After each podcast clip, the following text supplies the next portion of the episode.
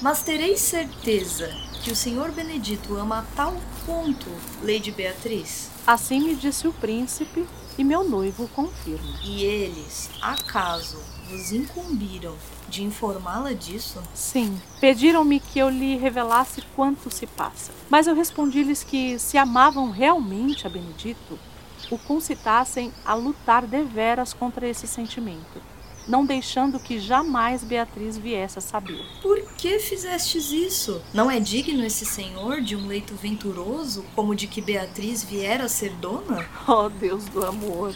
Estou bem certa que ele merece tudo quanto pode em sorte caber a qualquer homem. Porém, nunca plasmou um coração a natureza para mulher nenhuma com matéria tão orgulhosa como fez com ela. O desprezo e o desdém se lhe irradiam dos olhos, que, onde pousam, menosprezam. Tem-se em tão alta conta o seu espírito que tudo mais para ela é sem valia. Amar não é possível ou dar forma a qualquer sentimento carinhoso, tanto que ela vive só para si própria. É o que eu penso também. Aconselhável não me parece, pois, que lhe falemos no amor de Benedito, para que ela o assunto não converta em zombaria. Só dizes a verdade pois até hoje não vi homem nenhum, por mais sensato, nobre, moço, de fina educação, que ela não deturpasse em seu conceito. De um louro, já lhe ouvi que podia passar por sua irmã. De outro moreno, que a natureza, ao desenhar um bobo, fizera apenas um borrão de tinta. De um alto, que era semelhante à lança de cabeça mal feita. De um baixo, uma ágata. Numa ágata ficava transformado, talhado toscamente. Se falante, catavento ao sabor de qualquer brisa. Se calado, uma pedra inabalável até pelos tufões. Dessa maneira, todo mundo ela vê só pelo avesso, apenas pela face defeituosa, sem jamais a verdade e a alta virtude reconhecer. O que de esperar fora a singeleza e o verdadeiro mérito? Um gênio assim não é recomendável. Não, não pode ser tão esquisita, tão diferente dos demais em tudo como é Beatriz. Não é recomendável. Mas quem se atreveria a dizer-lhe isso? Se eu lhe falasse, me meter a riso.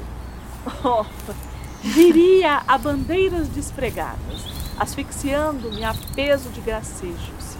É preferível, pois, que Benedito, como fogo coberto, se consuma de tanto suspirar internamente venha se devastar. É melhor gênero de morte do que a morte por sarcasmos, que é tão ruim como morrer de cócegas. Falai-lhe embora e ouve sua resposta. Não.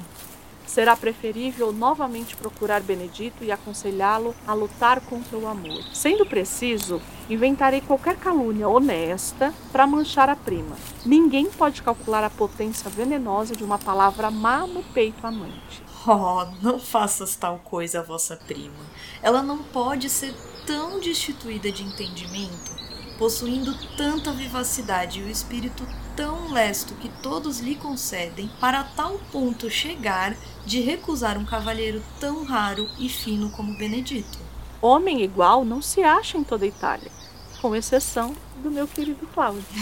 Não vos zangueis, senhora, por obsequio, com o que vos vou dizer sem subterfúgios. Mas quanto à forma, espírito e coragem, o senhor Benedito leva as lampas a qualquer cavalheiro em toda a Itália. Realmente, goza de excelente nome. Antes do nome, herdar a ele a excelência. Mas quando vos casais, minha senhora? Qualquer dia. Amanhã. Vamos embora. Vou mostrar-te os enfeites, desejando que me aconselhes sobre o melhor modo de usá-los amanhã na cerimônia. Caiu no visgo. Posso asseverar-vos, minha senhora.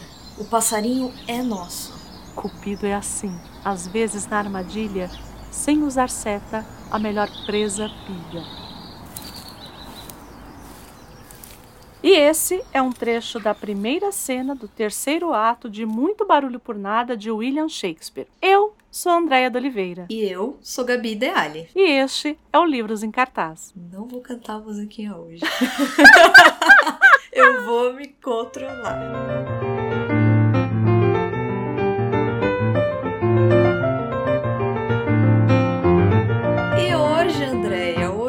nosso primeiro programa sobre uma adaptação do teatro, sobre uma peça teatral. Sim, é verdade. É, nosso primeiro programa sobre uma adaptação teatral. E para isso escolhemos assim, ninguém mais, ninguém menos do que ele, Billy Shakespeare. Billy Shakespeare é demais.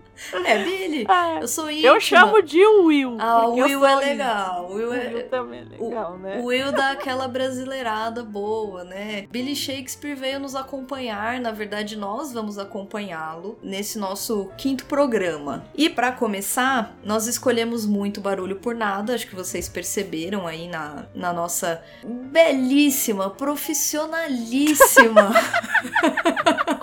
Desculpa qualquer coisa.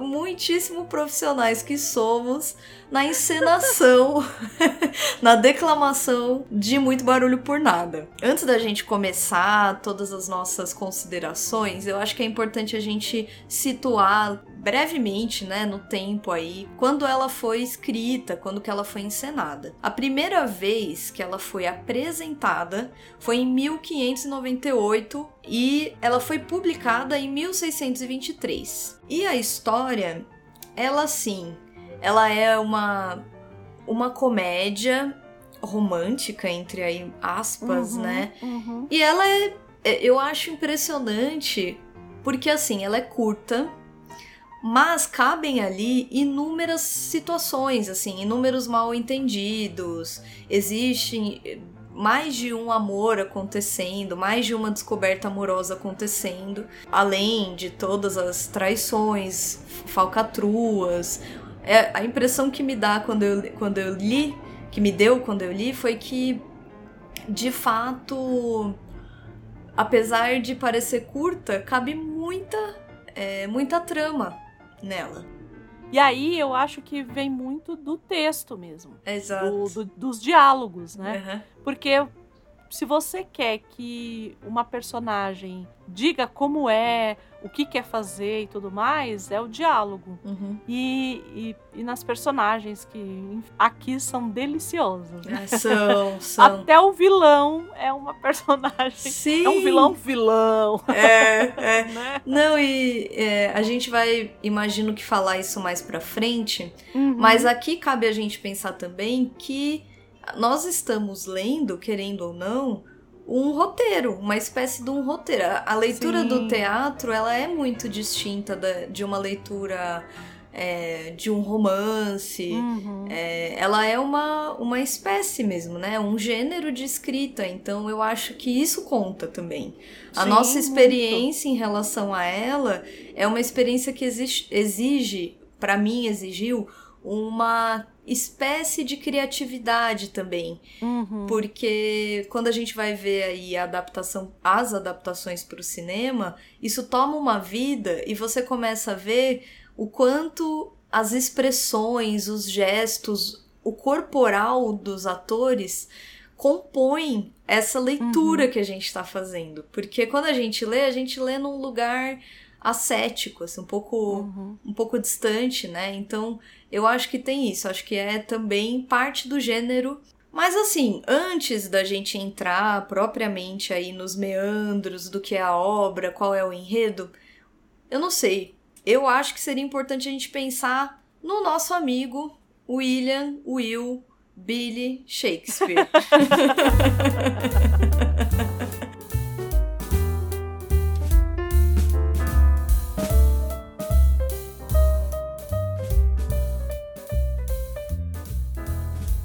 Eu acho, primeiro, que quando a gente fala William Shakespeare, vem um peso, né? Vem o peso do clássico, vem o peso do, do texto difícil. E ele era super popular, Uhum.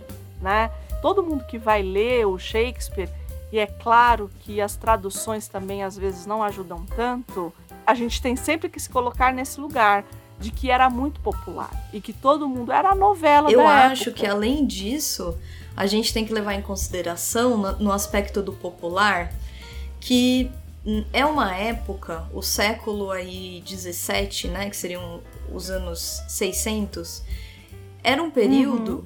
que não tinha museu, não tinha concerto, Uhum. não uma coisa muito importante que a gente falou inclusive no nosso programa da Semana de Arte Moderna, não tinha jornal e revista nessa época.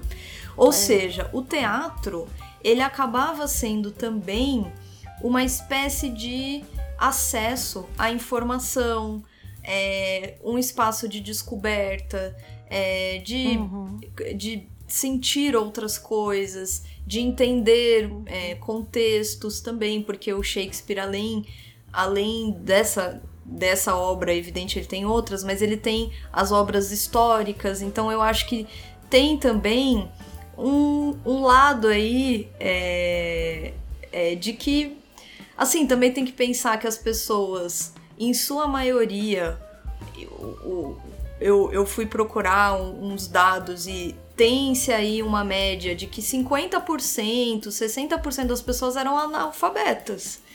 Então, assim, não são Uhum. pessoas que vão procurar num livro pra entender, não vão. é, nem tem. Eu imagino que às vezes nem tem essa perspectiva. Então, o aspecto do popular no teatro é, shakespeariano, elisabetano, ele tem esse é, é, essa chave da ânsia mesmo, né, da, de funcionar como um canal também de, né, de, Sim. de informação, de troca, de sociali- socialização. Ah, e detalhe, era absolutamente muito barato. E ao- ao- tem isso também, né? Uhum. Era como um penny. Com um penny, eu não sei converter, evidentemente. Mas até onde me. até onde meu, meu conhecimento me permite, é, é, é algo realmente muito barato, muito em conta. É como aquelas historinhas que. Sabe o Penny Dreadful? Ah, aham. É o mesmo valor, porque chama Penny Dreadful, porque eram os Pulp Ah, Fictions. é? Que incrível! ingleses. É, o, o Penny Dreadful é o Pulp Ah, Fiction. é o equivalente ao inglês. Pulp Fiction. Que incrível, eu Isso. não sabia. Que legal. Isso. Nossa, eu acho que o aspecto do preço, sem dúvida, também, óbvio, era chamativo, né? E quem era esse cara que despertava essa vontade de ver as peças dele? Esse Will aí. Nós temos algumas problemáticas quanto ao Para variar. Diz que diz que ele nasceu no dia 23 Ah, de sim. abril de 1564. Mas tem controvérsia, não tem? Quanto ao dia que ele nasceu, uma vez eu li sobre Sim. isso, que não se sabe se é exatamente no dia 23, tem uma margem. Porque a morte também é colocada no dia 23. Hum. Então é como se ele tivesse nascido no dia 23 e morrido no dia 23. Essa mitologia então ninguém também sabe que se muito cria, bem. né? É, e tem essa coisa do batizado, que era batizado depois de cinco dias. Então tem tudo isso, Sim. sabe? É, ninguém sabe exatamente quando foi que ele nasceu. Convencionou-se dizer que foi dia 23 de abril, que é o mesmo dia do Cervantes, Oh. veja só, o escritor de Dom Quixote. Até por isso que colocaram como Dia Mundial do Livro esse dia. Hum. O Dia Mundial do Livro, ele é comemorado no dia 23 de abril, porque tem o Cervantes e tem o Shakespeare. Ah, pessoas Ainda desimportantes. não é, gente. Ele era filho da Mary Shakespeare e do, né, do John Shakespeare. Ele foi o primeiro filho homem e o primeiro a vingar na vida Hum. adulta. Então, assim, ele foi o primeiro filho homem e foi o primeiro filho a chegar à Tá. vida adulta. Não necessariamente o primeiro filho homem a chegar à vida Calhou que era homem. Calhou que era homem. É, é isso. Aí, quando ele fez 18 anos, ele casou com a Anne Que Hathaway. Não, é. Não a atriz, não é essa a Anne Hathaway. Que tinha 26 anos, que já era uma velha, considerada uma É, idosa. pra já. época. Pra é. casar com um menino de 18 anos, imagina. Mas todo mundo disse que ela casou com ele porque ela estava grávida. Eu já comentei isso em um episódio que eu fiz do Perpétuos e eu acho que vale a pena falar aqui também. Tem um filme do que está na Amazon Prime chamado É Tudo Uhum. E que fala a respeito desse período, do, na verdade, Do do, período que ele tá É. pra morrer. É, da última, da última peça que ele tá escrevendo e ali que ele tá É muito morrer. interessante esse filme, né? Ele é interessante, ele suscita algumas perguntas. Quando eu assisti, ele me suscitou muitas Ele perguntas. cria também hipóteses, né? muito justo com que é levantado até hoje sobre a vida dele, né? Tem uma delas, inclusive, que é sobre a sexualidade dele, Isso, né? sim. E aí, vou citar Doctor Who. Cinco programas, em dois eu cito Doctor Who. Vão marcando aí na tabelinha, viu, gente? Ó Ó o bingo, bingo. ó o bingo. Tem um episódio que chama o Código de Shakespeare, que ele vai ver Shakespeare, né? E o Shakespeare não é nada daquilo que ele tá pensando, né? E aí, num determinado momento, ele vira pro Shakespeare e o Shakespeare, ele flerta com todo mundo. não é só com homem, é com cadeira, com, com Ele é o Marlon é Brando com dos anos do século. XVII. Aí o, o Doctor se irrita, né? E aí ele fala assim: depois a gente deixa isso pra depois, o flerte pra depois. Aí ele fala assim: você promete? que demais. e aí o, o Doctor pega e fala assim: 250 acadêmicos acabaram de cair da cadeira nesse momento. Muito que bom. são coisas que acabam, principalmente da vida dele, né? Que, enfim, 1600, né, gente? É como Camões aqui pra gente. As pessoas romancearam muito em cima da vida dessas pessoas. Sim. Então, é muito difícil da gente chegar a olhar e saber o que, que tá certo, o que não tá, o que é de verdade, o que não é, o que aconteceu, o que não, até pela distância que a gente está desse período, né? E aí, como eu disse, ele também é dito que morreu lá no dia 23 de abril, só que de 1616. Então, em tese, ele nasceu dia 23 de abril de 1564 e morreu em 23 de abril de 1616. E ele morreu lá aos seus 52 anos, né? Mas não tem muita explicação da causa da morte dele. Alguns dizem que ele foi com os amigos beber e aí pegou uma pneumonia e morreu. Uhum. Enfim, mas ninguém sabe exatamente qual foi a causa, né? Além da Susana, que foi a filha que fez com que ele se casasse com a, com a Anne, ele teve filhos gêmeos, ele teve mais dois filhos, né? Que é o Hamnet, qualquer semelhança não é mera coincidência, né? E, e a Judite. Judite. É, é que o Judite é um... Judite. Judite. Judite. que o Hamnet acabou morrendo com 11 anos. E nesse filme que a gente comentou, parece que ele tá muito abalado com essa morte depois que o filho morreu, depois de tantos anos que o filho morreu, né? Mais de Uhum. 20 anos, eu acho, já tinha, né? Que o filho Ah, tinha já. morrido e tal. Então, tem isso. No, eu falo, eu falo disso no trecho da tempestade do, do final ali do, do arco do Sandman, né? Tem um Hum. conto porque na história, para quem não viu e para você também, para instigar que você leia, Eu Sandman, vou, eu vou, eu ele vou. faz um pacto com Shakespeare. E porque o Sandman, que é o senhor dos sonhos, ele é o senhor das histórias. É ele que cria os sonhos, né? Então ele faz um pacto com Shakespeare, que quando ele encontra pela primeira vez é só um ator e um, e um autor muito ruim.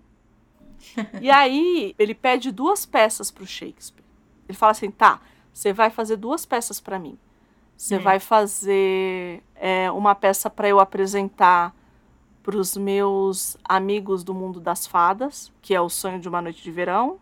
Hum. E você vai fazer aí a última, e aí ele acaba fazendo a Tempestade, que é a última peça do Shakespeare mesmo, Tá. né? E ali é, a gente percebe o quanto ele tá atordoado com essa história do filho. Ali, ali Ali no, no- também. também. Ele, ele fala a respeito, ah, e se eu não tivesse sido Shakespeare, se você não tivesse me dado. Porque para ele, ele é um demônio. Tá, e, aí ele e aí, no final da vida, você sabe que a gente tem medo de ir pro inferno. Cristão tem medo de ir pro inferno, né? Aí, final da vida, fica não. querendo. É, não, e nesse, nesse contexto sim, da Inglaterra, sim. puritana, tudo sim. isso muito fechado, né? Então eu não duvido mesmo que fosse comum, não tem como a gente precisar se, se ele tinha, mas que com certeza era um medo comum, quase indubitável. E aí a gente vai meio entendendo dentro da, da tempestade quem é quem. Então ele fala, eu, ora eu sou Caliban, ora eu sou Ariel, ora eu sou Próspero. Deve ser bonito. É hein? muito bonito. É muito bonito. Ai, muitos abraços no New Gaiman queria dar. Enfim. New Gaiman, se você está ouvindo isso. Eu tenho uma amiga que gosta muito da sua obra. Beijo, Neil Gaiman. Beijo, Neil Gaiman.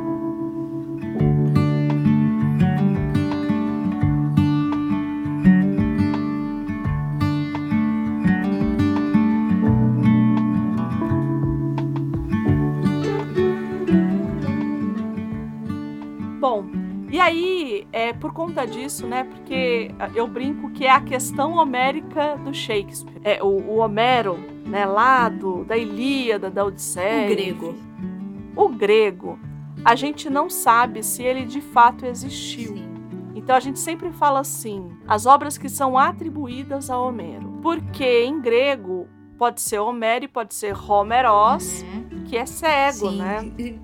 E normalmente a gente tem essa noção no grego, né, e principalmente nos textos gregos, de que o cego é o sábio. Então, por exemplo, o Édipo arranca os olhos ao final da peça. É. Todos os adivinhos, muitos deles são cegos. O então, assim, né? O Tiresias. É, é muito complexa essa questão do Homero.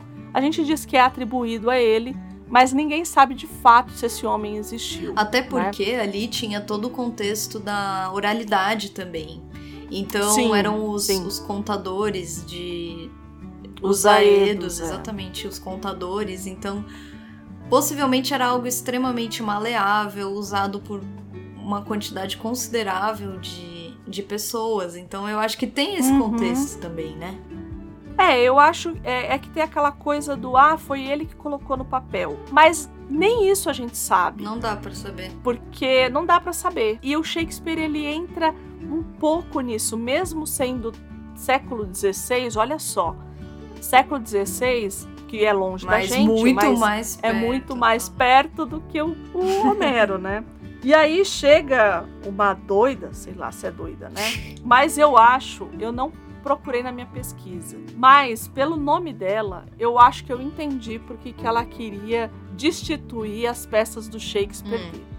Porque dizem, né, por conta das lacunas da vida do Shakespeare e tudo mais, que o pessoal duvida que ele tenha escrito tudo o que ele escreveu, né? E aí tem uma moça chamada Delia Bacon, que nasceu lá em 1811 e morreu em 1859, ela dedicou boa parte da vida dela a dizer que o Shakespeare não tinha feito e quem tinha feito era o Francis ah, Bacon. Ah, ora, ora. Ora, ora. Ora. Álcool. Ai, eu vou dizer que né? foi meu pai, gente. eu não sei se era pai. Tô brincando. Mas acho que não, família, era distante, né? Mas. Eu mas... acho que sim. Ah, mas sei lá, da um família. Aí, né? Eu acho, eu acho, eu acho. Porque o bacon não é uma, um nome tão comum assim. Não, não né? é. E aí ela, tanto que ela falava assim, né? Toda vez que ela ia se de, ia falar do Shakespeare, né? Ela o chamava de o ladrão de Stanford. E eu falava, eu, né? e aí tem, né? Dizem, né? Nos textos dela que ela sempre colocava que ele era um homem vulgar e analfabeto, né? Hum. Mas muito foi pesquisado, principalmente na escola que ele que ele veio fazer o ensino dele de gramática. Era diferente dos ensinos que a gente tem hoje, né? Então, fazia-se o latim, e possivelmente foi aí o latim e o grego, possivelmente foi aí que ele se atentou aos, aos textos de teatro e tudo mais, mas tinha o que eles chamam de grammar, que era de fato o, o estudo da gramática. Uhum. Então, e ele estudou, né? Tem registros ah, dele é? em escola de gramática. É, é. Então, assim, essa história dela, dela falar que, que ele era analfabeto e tal, isso não, não, não procede. procede. Eu não lembro procede. da questão do Shakespeare sobre a, o testamento. Muito se fala do testamento dele, porque ele não sim, deixa nada para a mulher. Quer dizer, ele deixa uma uma cama. A segunda melhor cama. E muito se especula, né, em relação a isso. E eu lembro que uma vez eu. Eu não lembro agora se eu li, se eu vi em alguma palestra, enfim. Que era relativamente comum fazer isso. Né? Uma, é uma época que não é qualquer um que tem móveis, que tem bons móveis. Os móveis duravam uma vida toda. É, uhum. E é, se especula que ele dá o segundo porque o primeiro ele pro provavelmente deixaria na casa, tinha uma questão com uhum. a própria memória dele e, e, e de modo relativamente frequente isso era feito. Não é que ah, Shakespeare não deixou, né? Era mais uma. Mas não sei. É que assim, existe, existe uma problemática desse período, né? Ó o bingo. O bingo. Nos livros da Jane Austen, é, normalmente as pessoas falam que são livros sobre casamento.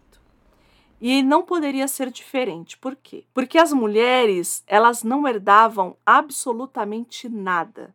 O que, que elas herdavam? Se o, os pais tinham terras e essas terras eram arrendadas e elas dessem algum tipo de, de renda para eles, o que eles conseguiam com a renda, com o dinheiro, era o que eles podiam deixar para elas. O que era hum. e as hum. terras deles? Para quem que era?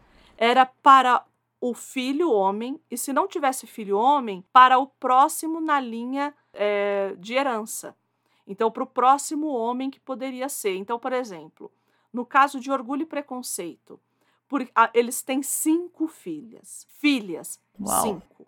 O que, que aconteceria se o pai, se o pai delas morresse? O filho, o sobrinho mais velho iria herdar e elas poderiam ficar na casa se ele assim quisesse.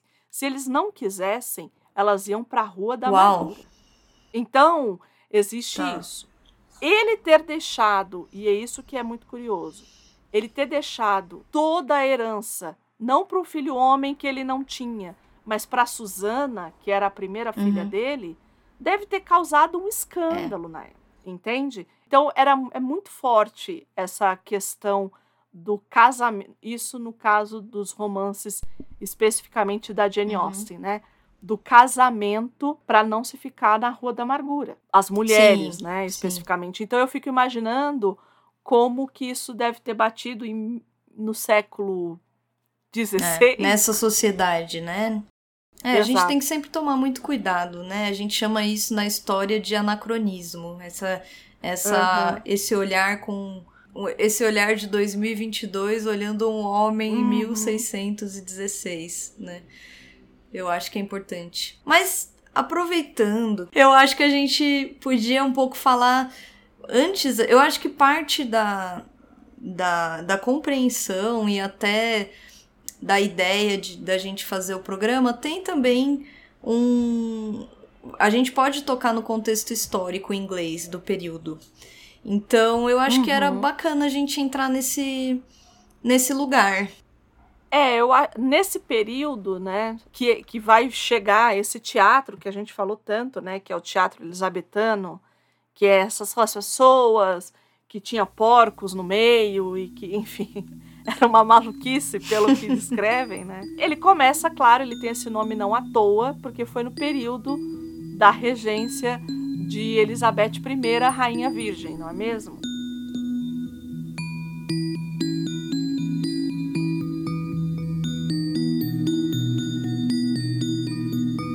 Que era filha do nosso querido Henrique VIII. Para quem não lembra de Henrique VIII, pra... ai, Eita, nós precisamos falar de Henrique VIII? Vamos falar apenas que Henrique VIII foi o cara que matou esposas é... e criou uma igreja só para ter mais esposas. É, ele foi né? o. ele, vou chamar assim, ele foi o marido da Ana Bolena, não foi? Isso, é isso mesmo. Que inclusive é no, no filme Spencer, para quem assistiu, uhum. enfim, para quem não assistiu, assista.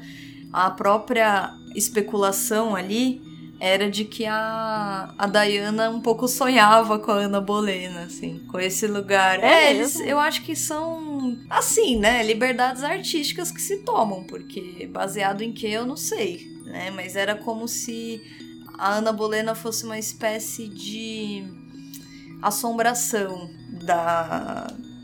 Da realeza, É, daquele. Porque o, o filme se passa numa. Num, num Natal que eles vão pra uma das Hum. casas, uma das 50 mansões lá deles.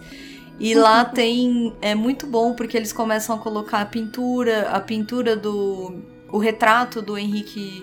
do Henrique VIII de fundo, assim. Então você vai vendo ela Hum. falar e em determinados momentos, de fato, a assombração aparece, assim, na cabeça dela, né? Nos Hum, delírios ali. entendi. Mas enfim, o Henrique VIII era esse ser maravilhoso. Isso, Resolvia, pessoa resolvia o boa. problema de uma forma assim. É, complexo, complexo, né?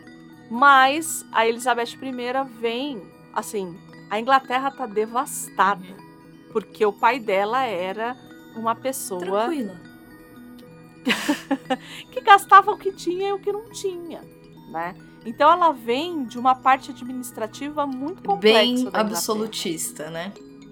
Uhum. Bem, bem absolutista. Esse daí acho que foi o mais, o maior entre todos. Todos, Todo todos. de todos. é. Tem um, um- um capítulo na história inglesa que faz com que a Inglaterra vire o que ela é, né? Que é quando eles vencem a invencível, nem tanto, só que não, né? Armada espanhola, né? Porque ninguém vence a Armada espanhola. E foi ali, de fato, que a Inglaterra eh, tomou corpo, né? E a mando da Elizabeth I, e que foi a, a- a chamada Era de Ouro da Inglaterra. Né? E é nesse período que Shakespeare e o teatro elisabetano se cruzam assim, ali. quando a gente vai estudar a- as obras de Shakespeare, a gente pensa no teatro elisabetano como uma Uhum. particularidade mesmo atrelada a esse período, né? Então eu Uhum. acho que a gente podia falar um pouquinho desse lugar muito particular que é o teatro elisabetano. Ele tem um formato próprio, ele tem uma história própria e, como a gente já falou na, na- no comecinho, tinha esse aspecto do popular. Isso eu acho que é fundamental da gente pensar. Por quê? A origem aí do teatro elisabetano qual é? Vamos pensar lá nas nossas aulinhas de história. Aulinhas, que horror. Nas nossas aulas de história do ensino médio. Professores, me perdoem. O que que acontece? Quando a gente lembra das, das nossas aulas, a gente pensa que anterior aí a 1500, 1600, a gente tem o período denominado Idade Média. Nesse período, o teatro ele era atrelado quase inevitavelmente ou até no sentido instituição mesmo, né? Ele era, ele era muito vinculado à igreja. Então, as peças de teatros que tinham, elas eram peças que celebravam as datas comemorativas católicas, eram peças muitas vezes financiadas, esses grupos de pessoas que eu acho que ali também não se via o teatro como algo profissional. Tinha muito lugar de uma ferramenta. O teatro tinha um lugar da ferramenta. Só que.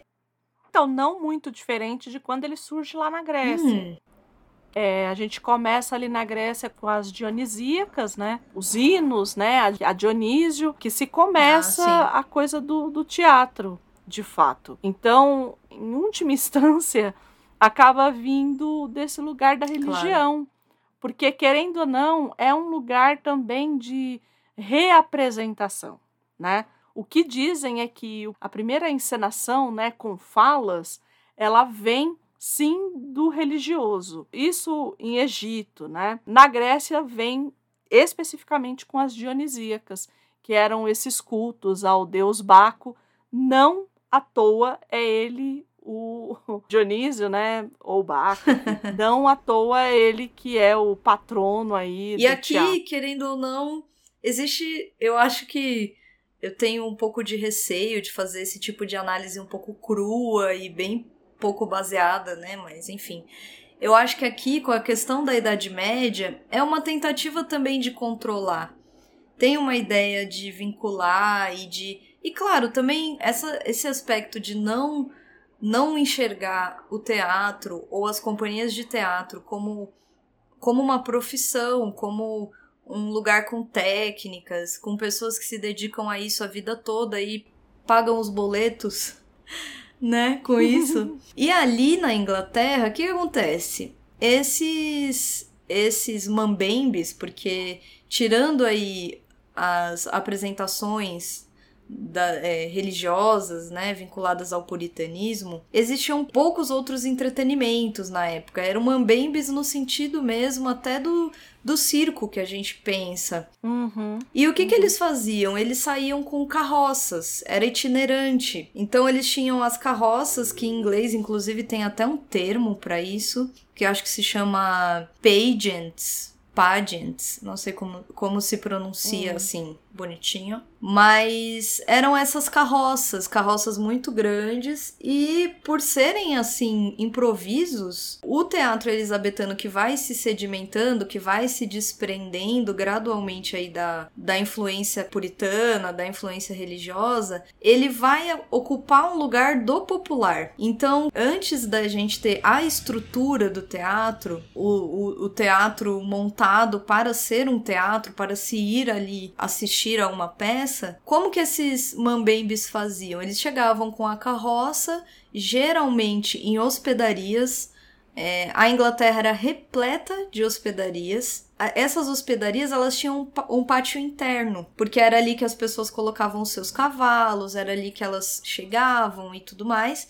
Então eles entravam com essa carroça ali e encenavam. As peças eram todas encenadas não apenas a céu aberto, como à luz do dia. A gente não tinha Uhum. ainda essa peça. é, a gente, se a gente pensar, por exemplo, no teatro italiano, que é esse clássico do teatro, até mesmo o teatro francês, ele é um teatro do lugar fechado, ele é o teatro da nobreza. Então as peças são encenadas geralmente à noite, dentro dos palácios, dos castelos, com cenários pintados mesmo, então tinha aquela pintura de, é, de um vale com um castelo ao fundo. Só que assim, é, dentro de um. Se vocês pensarem dentro de um castelo, era iluminado à luz de velas. Então não havia essa Uhum. preocupação é, do exagero, era tudo muito pomposo, muito cheio de detalhes e muito difícil de discernir. Aqui, as peças eram de manhã, imagina, de, de ao luz, à, luz do dia, num, numa carroça, poderia ser maior ou menor, mas era uma carroça. E, e por conta disso, por exemplo, as pessoas assistiam às peças em pé. Em torno dessa carroça ali em pé, as pessoas iam chegando, iam pagando ali um penny em geral e assistiam essas peças. O próprio Shakespeare, ele é um autor que vai surgir porque depois que, que esses mambembes é, começam a, a, a se desprender da igreja, a igreja proíbe que eles façam peças religiosas. Proibido. E assim, não dá, a gente tem conta para pagar. Então o que começa? Existe um vácuo que é preenchido por esses novos autores, por essas pessoas que vão começar a escrever teatro, começar a pensar em tragédias, em comédias, em romances e vão ocupar esse espaço. Essa história das carroças, inclusive, é, e do lugar ali da hospedaria influenciam muito no que vai se tornar o teatro elisabetano. Pensem assim: imaginem a estrutura arquitetônica, ela é basicamente como se fosse uma hospedaria, é basicamente isso, com um pátio É, interno é isso mesmo. Com um espaço ali. Nesse meio desse espaço existe uma base de, né, uma estrutura e ela forma uma casinha. Quase uma casinha mesmo. Ela tem um telhado, tem uma janela em cima, tem um espaço para encenação ali no térreo, mas eles podem ou não colocar cortinas para fechar. Então, em geral, o, o Uhum. teatro elisabetano ele tem também uma uma salinha aos fundos que ela tem um degrau a mais e, e que era muito usada nas pequenas cenas é, de diálogos curtos, como imagino que a gente fez a nossa, por exemplo, né? Uhum. Isso tudo, as pessoas. Aí você fala assim: como as pessoas assistiam? A maioria de pé mesmo. De pé ali. Imagino, imagina isso a céu aberto, imaginem isso de manhã. Então, assim, tudo era muito visto. Todas as pessoas ali, é, eles não podiam, eles não tinham muita margem para ocultar o que estava o que estava acontecendo, né? Como a estrutura era muito aberta, não tem essa coisa do é, deles deles passarem por trás ali, que é o a coxia, Exatamente. né? Não tem esse não tem essa abertura. É por isso que, que se especula que esse é um dos motivos pelos quais as peças do Shakespeare tinha duas ou três vezes mais personagens do que as outras peças do, do período em outros países, como Racine, por exemplo. Uhum. Porque você tem essa, esse lugar é, de solicitar muito da imaginação de quem está de quem tá é, assistindo. É, uhum. E ali a gente tem que pensar que essa forma do palco influencia. É, porque você tem que contar com a imaginação do público. Você tem que contar com a possibilidade uhum. deles pensarem. Então, por exemplo, ornamentos, eles usavam pouquíssimos ornamentos. Então, ah, a uhum. cena é no jardim. Então, o que eles faziam? Eles colocavam um arco com algumas. algum meia dúzia de, de mato e a cena era ali. Então, assim, ó, gente, deduzam que isso aí é o. é o nosso jardim, né? É o jardim. É... E é interessante, porque à medida que você faz isso, eu acho que se, se coloca um peso grande nos diálogos, na encenação, uhum. na dramaturgia, na, na capacidade desses profissionais que estão ali, desses atores, de trazerem a carga mesmo do, do, do da tragédia. Texto, né? Eu acho que no teatro o que vale é o ah, texto. Sim né? Eu acho que mais que é, claro que a encenação ela é importante, o quão esse ator é, vai dizer aquilo com a verdade dele e tudo mais, mas é, querendo ou não, todos esses acessórios eles têm que servir a uma coisa só, eles têm que servir ao texto que vai ser dito por aquela boca.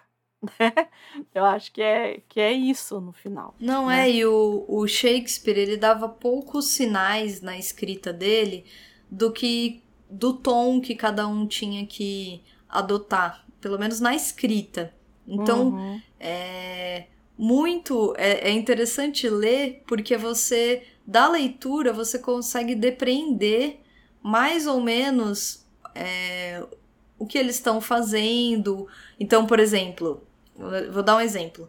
Quando, num, numa determinada fala, uma personagem diz: ah, Não me peça isso. Não me peça de joelhos. Ou seja, você deduz que a outra pessoa tá ajoelhada na frente dela. Não, nada é escrito isso, assim, como, ah, e ajoelha-se na frente da dama, sei lá, qualquer coisa assim. Então, isso. Às vezes, é, os, os teatros mais recentes têm essas Isso. rúbricas. Uhum.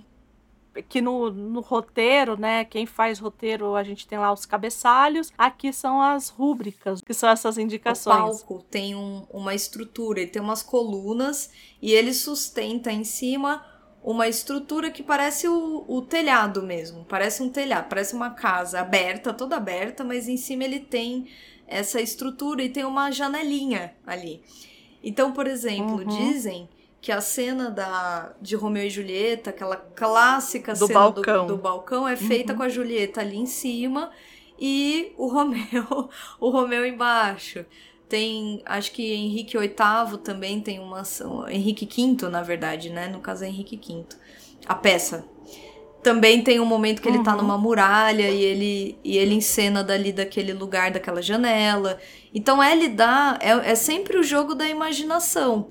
Se a gente não tem ali o, o subterfúgio, vamos falar assim, da iluminação, que é muito importante para o teatro, que a gente hoje em dia tem como fundamentais para quem vai ao teatro, a iluminação é um passo, é um aspecto da, da vivência cênica muito importante. Só que aqui, como você não tem uhum. isso, você conta muito com, com o público, você conta muito com essa capacidade imaginativa. Anti, o que eles chamam, né, que os estudiosos chamam de antirrealista mesmo. Porque, por uhum, exemplo, se a cena uhum. era à noite, se a cena ali em questão se desenvolvia à noite, eventualmente alguém poderia carregar uma tocha para tentar simbolizar uhum. que aquilo estava acontecendo à noite. E é curioso que a nossa a nossa o, a nossa obra que a gente vai avaliar hoje, que é muito barulho por nada, eu acho, a gente estava até falando antes de gravar isso, que é mesmo uma obra muito solar, né?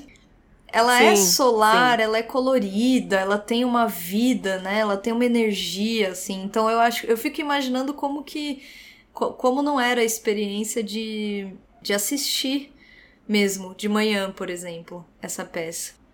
E já que você puxou aí a peça, vamos à peça então. Ai, vamos. vamos a muito barulho por nada.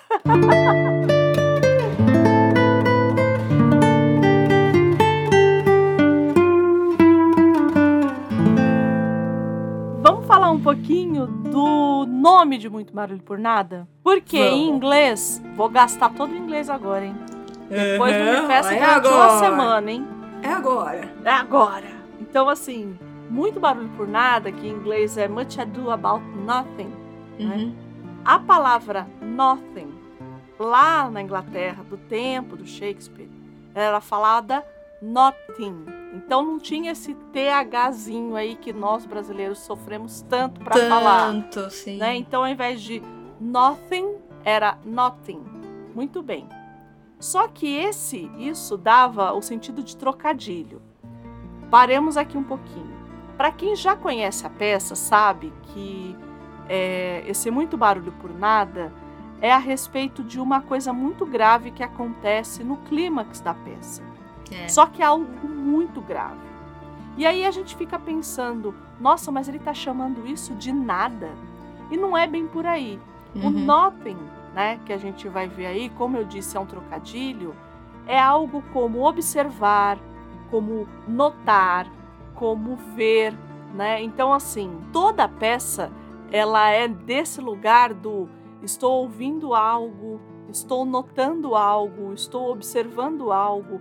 É uhum. É sempre nos enganos, mas também nessas observações que ou que você faz de efeito. Então, por exemplo, quando o Dom João é, descobre que um, um capataz dele lá, um soldado dele, vem contar para ele que é, vai ter um casamento. Né? E como ele é vilão, ele quer acabar com esse casamento. Então o cara fala assim: ah, eu ouvi uma conversa. É. Então, assim, é tudo sempre no ouvir pelas paredes e tudo mais. Então, toda a peça tem essa, essa característica.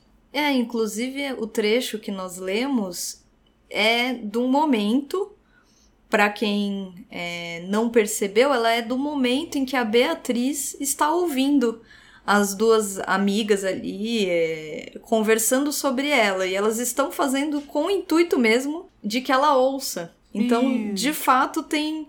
É, e são momentos extremamente cômicos. Inclusive. E tem o Nothing, que é o nada. E que o Nothing também, né? também é curioso. Eita também nós. era uma, um eufemismo ali pro, pro órgão genital feminino, né? Olha então, só. é, que é essa coisa do casar, né? Do desfrutar do casamento. E a gente vê que esse é um texto muito. Ele não é sexual, mas ele é um texto que ele tá sempre nessa coisa do, do buscar o do buscar o parceiro. Você vê uma tensão sexual muito forte nos uhum. embates entre a Beatriz e o Benedito. É, sim. Né? Diferente do casal sem sal, que é a Hero. Ai, total. Vamos falar a respeito disso. Mas é, a gente sempre vê muito disso, né? Então, também tem essa noção. Mas aqui, muito barulho por nada, para nós brasileiros aqui traduzido uhum. diferente. É, e aí eu vou falar só um pouquinho de estrutura. Diferente da estrutura, isso é do Shakespeare e É, por exemplo, hoje, quando você lê um, um, um, roteiro de Jornada nas Estrelas, por exemplo, que é Star Trek, para vocês que são mais jovens, mas na minha época era Jornada nas Estrelas, onde nenhum Adoro. homem jamais esteve. Ele já ele herdou essa construção que é em cinco atos. Então, a construção que normalmente a gente escuta, né? Ah, é que história tem começo, meio e fim, né? Uhum. Então, essa construção que está muito cristalizada, inclusive na nossa cabeça, é uma construção que foi apontada por, por Ari, Aristóteles, Ari? lá na poética. Nosso amigo Ari. Ari. Ari. É, eu sempre brinco com os meus alunos, eu falava assim, gente, quando eu falar foi um grego, é assim, ou vocês falam Aristóteles ou vocês falam é, Platão. É 50-50 de vocês. Adoro. Eles e é, né? E é, porque nesse caso específico foi ele que definiu nessas unidades dramáticas e tudo mais. O Shakespeare, ele vai trabalhar com essa unidade em cinco atos, né? Então, se lá na estrutura de três atos a gente tinha, né, a introdução, que era o primeiro ato, o meio, que era o segundo ato, e o final, que era o terceiro ato, na estrutura de cinco atos a gente vai ter algo como no primeiro ato você vai ter uma introdução à história, né, ou ao que vai acontecer. Aí no segundo ato, a ação que vai culminar no clímax, ela começa a ser descrita, né? Uhum. É, no terceiro ato é o clímax, de fato. O quarto ato é a, a decrescente desse clímax, então já aconteceu. Quais foram a, as consequências desse clímax, né? Uhum. E o uhum. quinto ato, o desfecho. Então, dito isso a respeito da estrutura do Shakespeare, vamos pro texto, né? Ai, vamos. Vamos, vamos pro, pro texto. texto.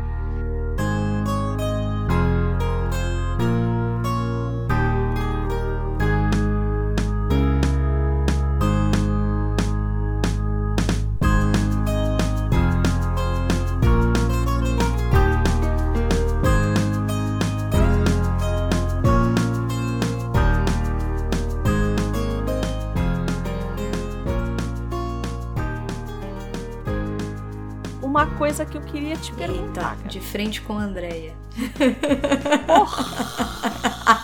que? vou, vou supor que você tá com óculos bem na pontinha do nariz.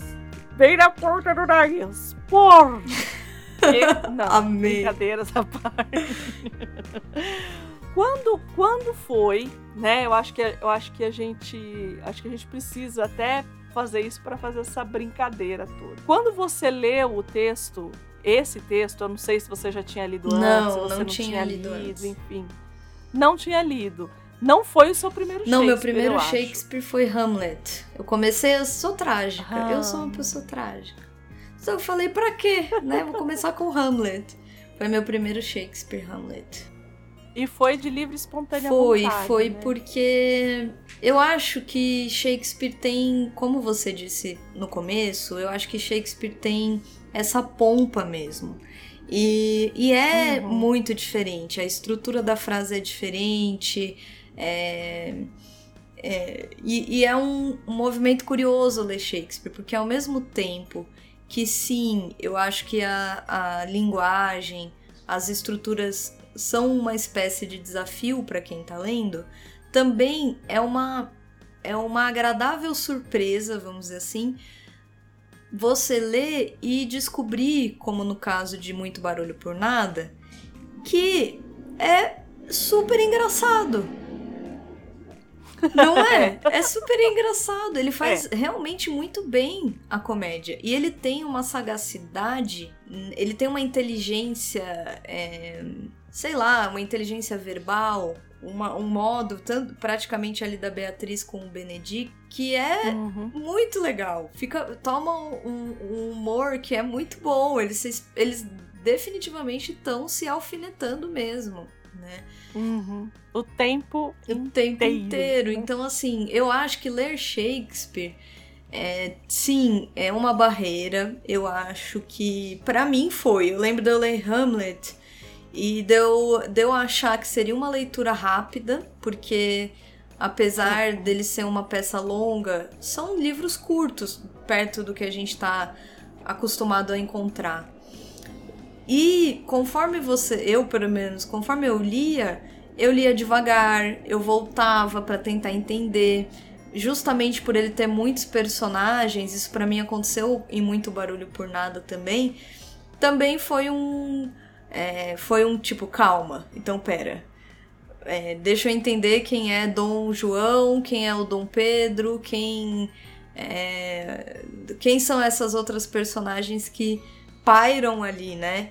É, uhum. Mas é, eu li Hamlet, eu li Romeu e Julieta, eu li. E eu li, acho que muito barulho por nada. Foram as minhas leituras. não tô lembrando agora se tem alguma. Mais alguma. Você eu sei que nem vou perguntar o porquê.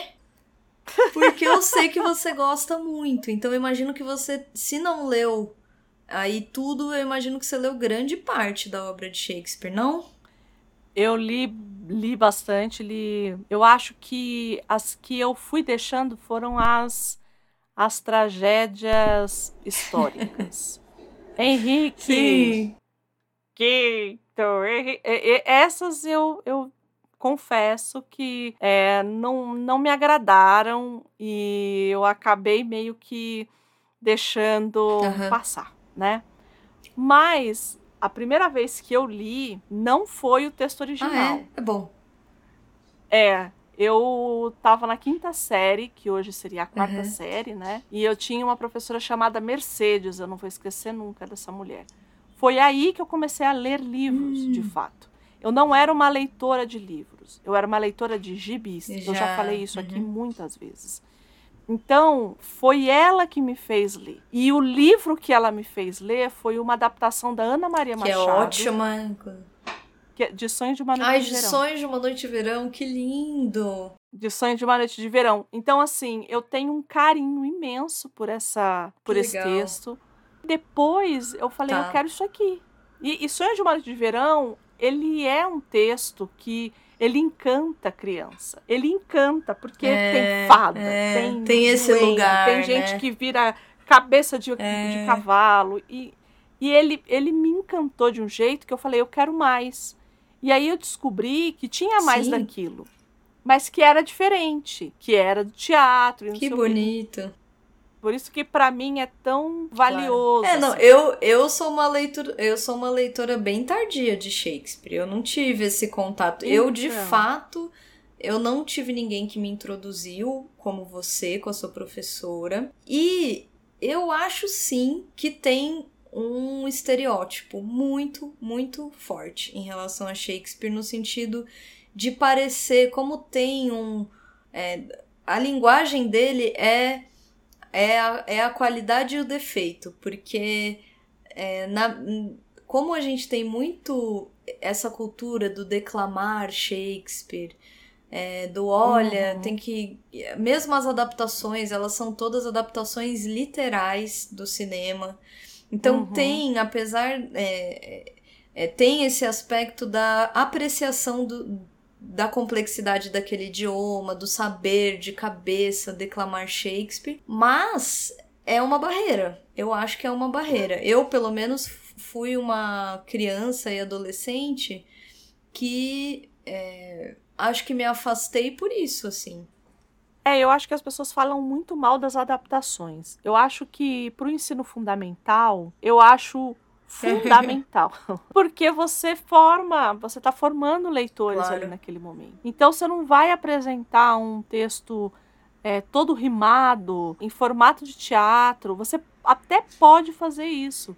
Mas aí você faz com algo que seja voltado para o público infantil. É, por isso a importância né? das então, adaptações, né?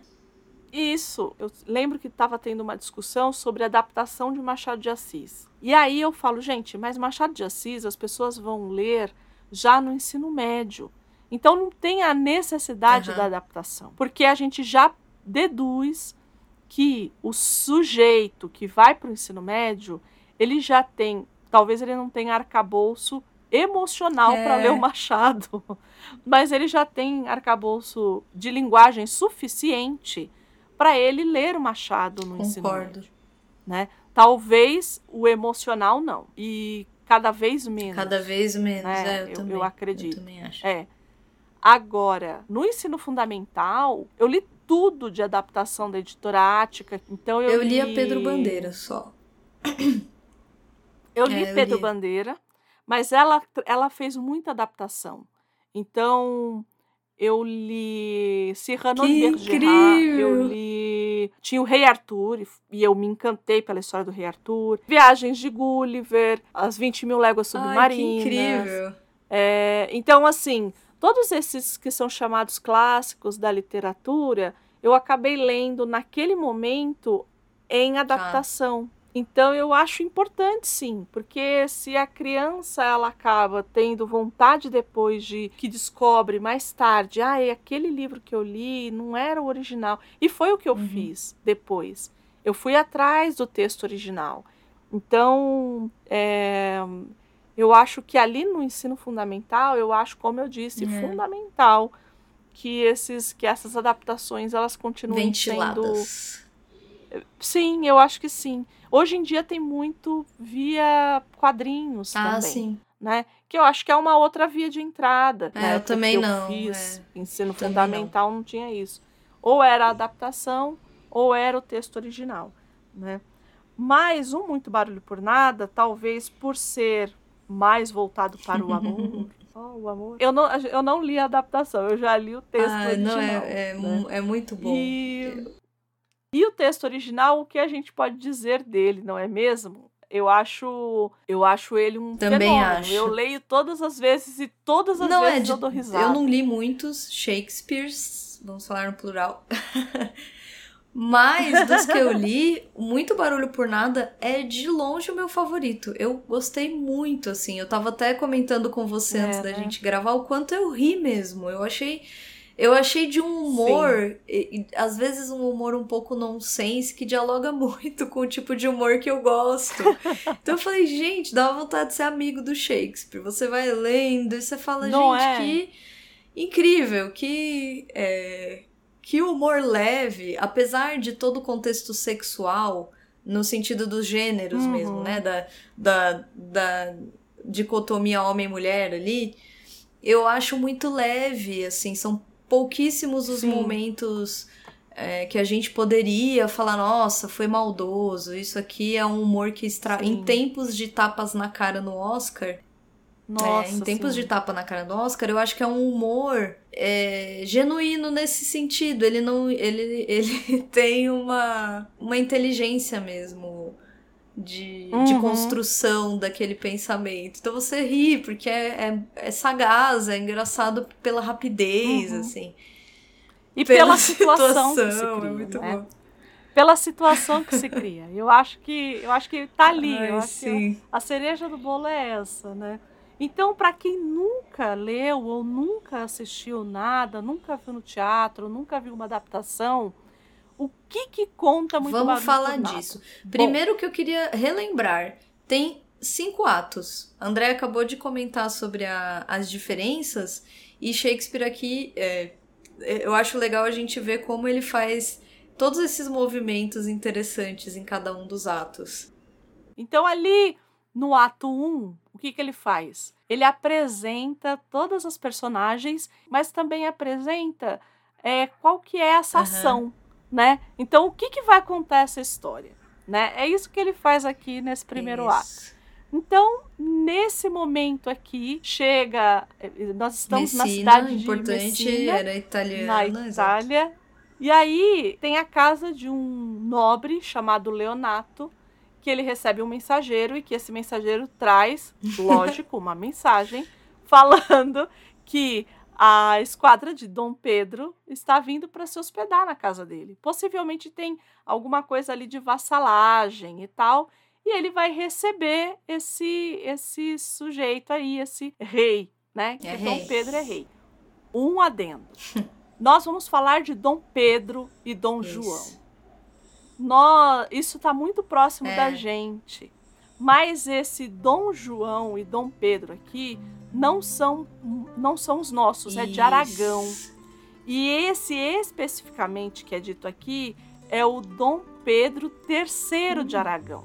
que ele era chamado, né, o rei de Espanha e Sicília, e ele teve muitos problemas internos. E dizem, né, em algumas literaturas, dizem que também foi apunhalado hum. pelas costas pelo irmão Dom João. Então, o que acontece? Quando ele chega, ele chega dessa guerra que aconteceu ali na casa do Leonato, eles estavam em guerra e o Dom João tinha sido perdoado. Aliás, Dom João, vírgula, o bastardo. Tem isso também, porque é, é assim que Shakespeare se é. refere a ele em alguns momentos. Isso. Que é o meio-irmão, é. na verdade, né? Que é o que a gente hoje chamaria de meio-irmão e que ele usa essa palavra que é tão, tão utilizada nesse período que eu acho tão detestável. E eu acho que eu tem um peso mesmo nessa palavra, não é qualquer tem. coisa. Você tem. dizer bastardo. Até hoje, eu acho a palavra bastardo pesada. Então, eu vou te falar, eu vou te falar que eu tive uma amiga, amiga, acho que é forte, uma, uma colega é. de trabalho que ela dizia que ela nasceu para ser herdeira. Só. E de fato, ela, ela, era, ela tinha muitas posses do lado da mãe, tinha muitas posses do lado do pai e ela era a única neta. Então, assim, Seria. ela de fato uhum. nasceu para ser herdeira. E só que parece que o pai dela não era a pessoa hum, mais fiel do mundo. Nossa! E parece ah. que tinham rumores de que ela tinha um irmão. Meu Deus, entendi. E ela falava, ela usava. Ah, ela falava mim, bastardo. Era tão chocante bastardo. É Era tão chocante para mim. Toda vez que ela falava, me parecia é uma, uma violência. Para mim soa como violência. Não é violento, é muito violento. Existem palavras, gente, que é pior é... que tapa na cara. É verdade. Tapa na é cara do Oscar. É pior do que tapa na cara. E bastardo, eu acho que é uma delas. Enfim, ele vai chamar de bastardo e é claro que nesse período aqui, esse esse irmão que veio de uma outra via que não é da via correta é, do casamento e biriri barabá, ele vai ser uhum. o vilão, né? E Dom João acaba sendo de fato o, João, o, o vilão o João. aqui, né? O João é o João, Dom João é o João. Eu adoro é, esses é, momentos. Mas junto com o Dom Pedro vem também seus fiéis escudeiros, né? Então chegam junto Opa. Benedito e Cláudio, outros homens, mas são Benedito e Cláudio que vão atuar aí, vão fazer, vão ter seus papéis relevantes na obra. E quando ele chega ali na casa do Leonato, ele encontra também, evidente que o próprio Leonato, a sua filha, que é a Hero, e a sobrinha dele, que é a Beatriz. E Beatriz e Benedito tem uma rusga que parece que de anos. Eles mutuamente se cutucam o tempo inteiro. Eu tive um relacionamento assim. Fica a dica. que começou assim. Então, é, e que é a fórmula tão conhecida da comédia romântica. A comédia romântica ela não é uma criação do Shakespeare, né? Teve um cara que fez isso antes. Mas ele foi que sedimentou essa coisa da comédia hum. romântica, que é né, o encontro dos dois que se odeiam e depois, por algum motivo, eles começam a perceber que eles se gostam e daqui a pouco eles, eles percebem que eles não podem ficar juntos e que no final dá tudo certo. Então, essa estrutura ela não é shakespeariana, uhum. mas o Shakespeare acaba sedimentando a comédia é. romântica. É. E aqui, quando eles chegam, a gente pode ver tanto a dinâmica de Beatriz e Benedito, que é excelente, é muito boa, uhum, quanto uhum, o fato de que uhum. Cláudio, o Cláudio, quando ele chega, ele conhece a Hero e é como um amor à primeira vista. E a... Isso. Ele se apaixona por essa ideia de Hero, né? Que é a heroína. Não, não só a heroína, né? como tem aí uma. Olha só quem, quem o, o que Shakespeare pode ter feito. Porque tem uma, uma mitologia de Hero, uma mitologia grega, né? Uma, uma história, uma das milhares de histórias da mitologia uhum. grega, que Hero e Leandro se apaixonam tem toda uma dinâmica ali do segredo desse amor, porque ela tem uma uhum. questão com a uhum. Afrodite. Uhum. E o que acontece? Todas as noites ele vai visitá-la.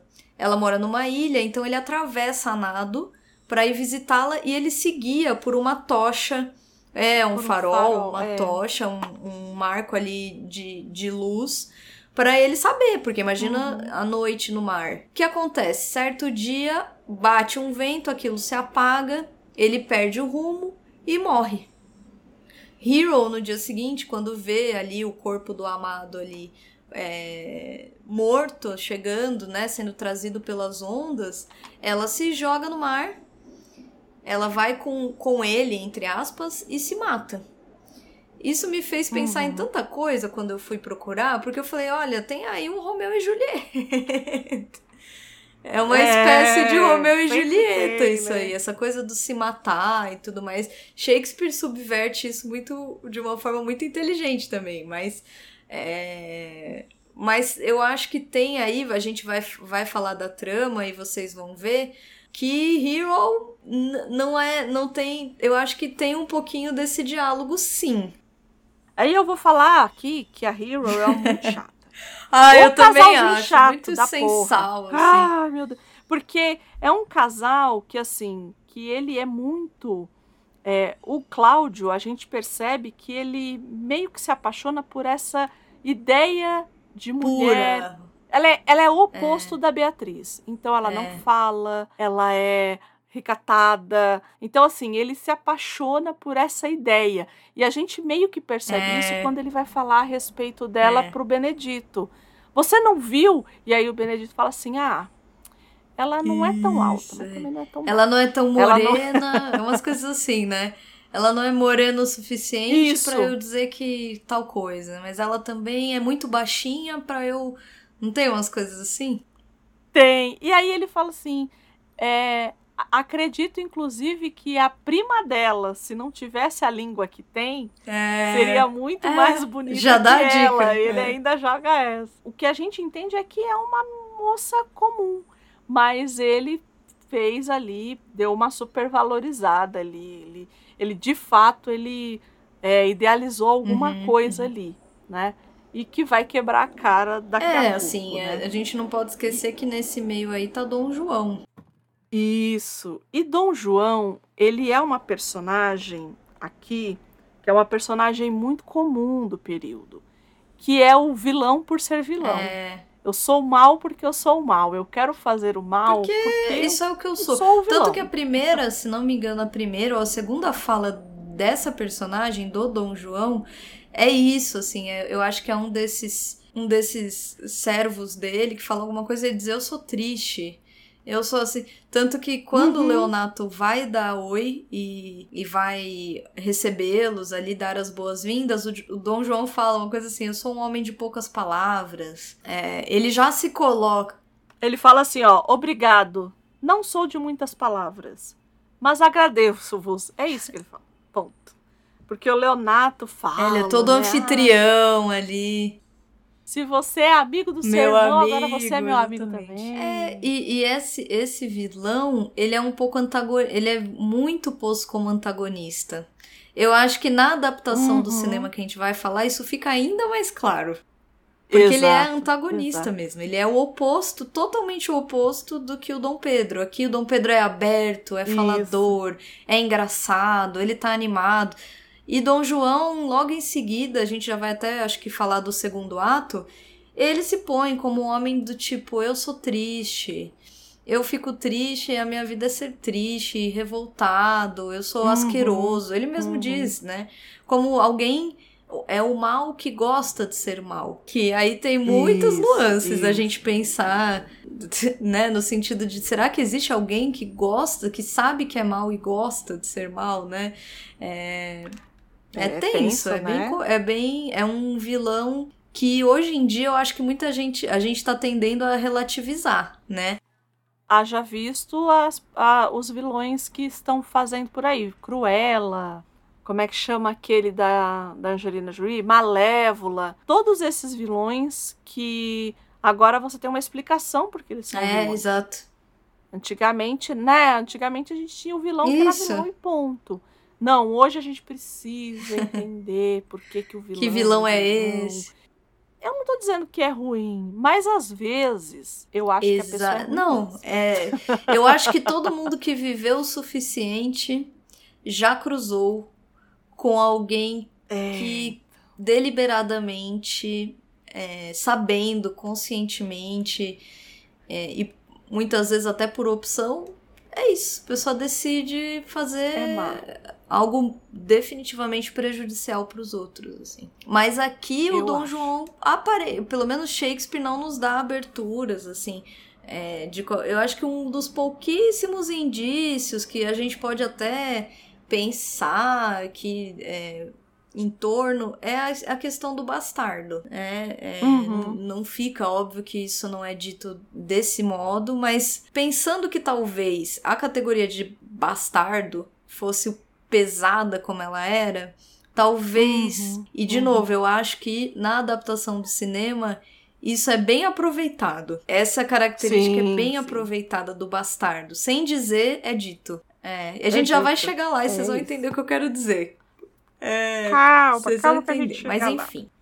E aí, o, o, Dom Pedro fica sabendo que o Cláudio se apaixonou por Hero. E é uma cena engraçadíssima, como todas.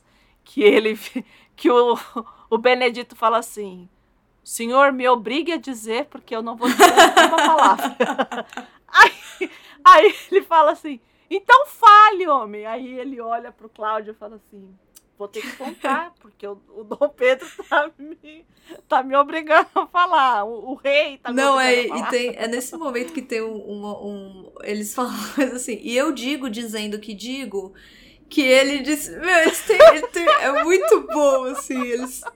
Ai, é muito é bom, é, é muito bom. E aí ele conta, né, pro Pedro que o Cláudio tá afim da, da Hero. E ele fala assim: não, então eu vou resolver o problema de vocês. Eu vou lá e vou falar de você para ela e vou ajeitar tudo. É, ele se põe como intermediário aí disso, né? Isso, isso. E vai ter um baile ali no, no final, um banquete que vai ser meio baile de máscaras e tal. E que todo mundo vai estar lá, menos o, Dom João, que é chato.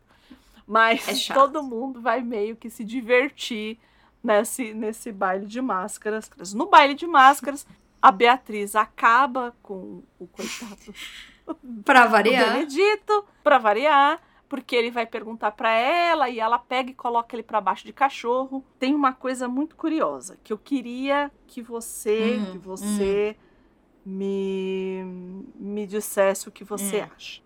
O Dom João percebe que a Beatriz faz isso com o Benedito. Ele chega para ela e fala assim: Você colocou esse homem no chão. E ela fala assim: Coloquei. E ele fala assim: Você nunca mais terá o coração do Benedito. E aí ela fala, né, que, que ele emprestou o coração para ela e que ela já te, o teve por um dia e, e que ela devolveu isso, dois.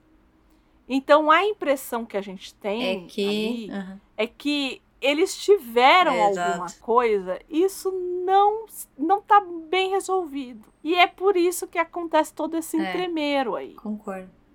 Entende? E é bem nesse lugar ali. Mas antes disso, disso tudo acontecer, o Dom Pedro vai lá falar com a Hero, né? Só que o que que o nosso queridíssimo Dom João vai fazer na orelha do idiota? Não é? Idiota do Cláudio. Ah. Ele vai lá e fala assim: olha, é, o Dom Pedro se apaixonou uhum. pela Hero. Acho que. Penso que talarico. talaricou. Falando em talarico. Né? Acho que o príncipe talaricou você. Mas ele não fala você, porque o Cláudio, como tá todo mundo meio de máscara, ele fala que ele é o Benedito, é... não o Cláudio. Mas o sabe. Dom João é. sabe que ele é o Cláudio. Então até aí a gente tem esses enganos do é. notem, lembra? Do observar, do ver e tal, dos enganos. Então, até nisso.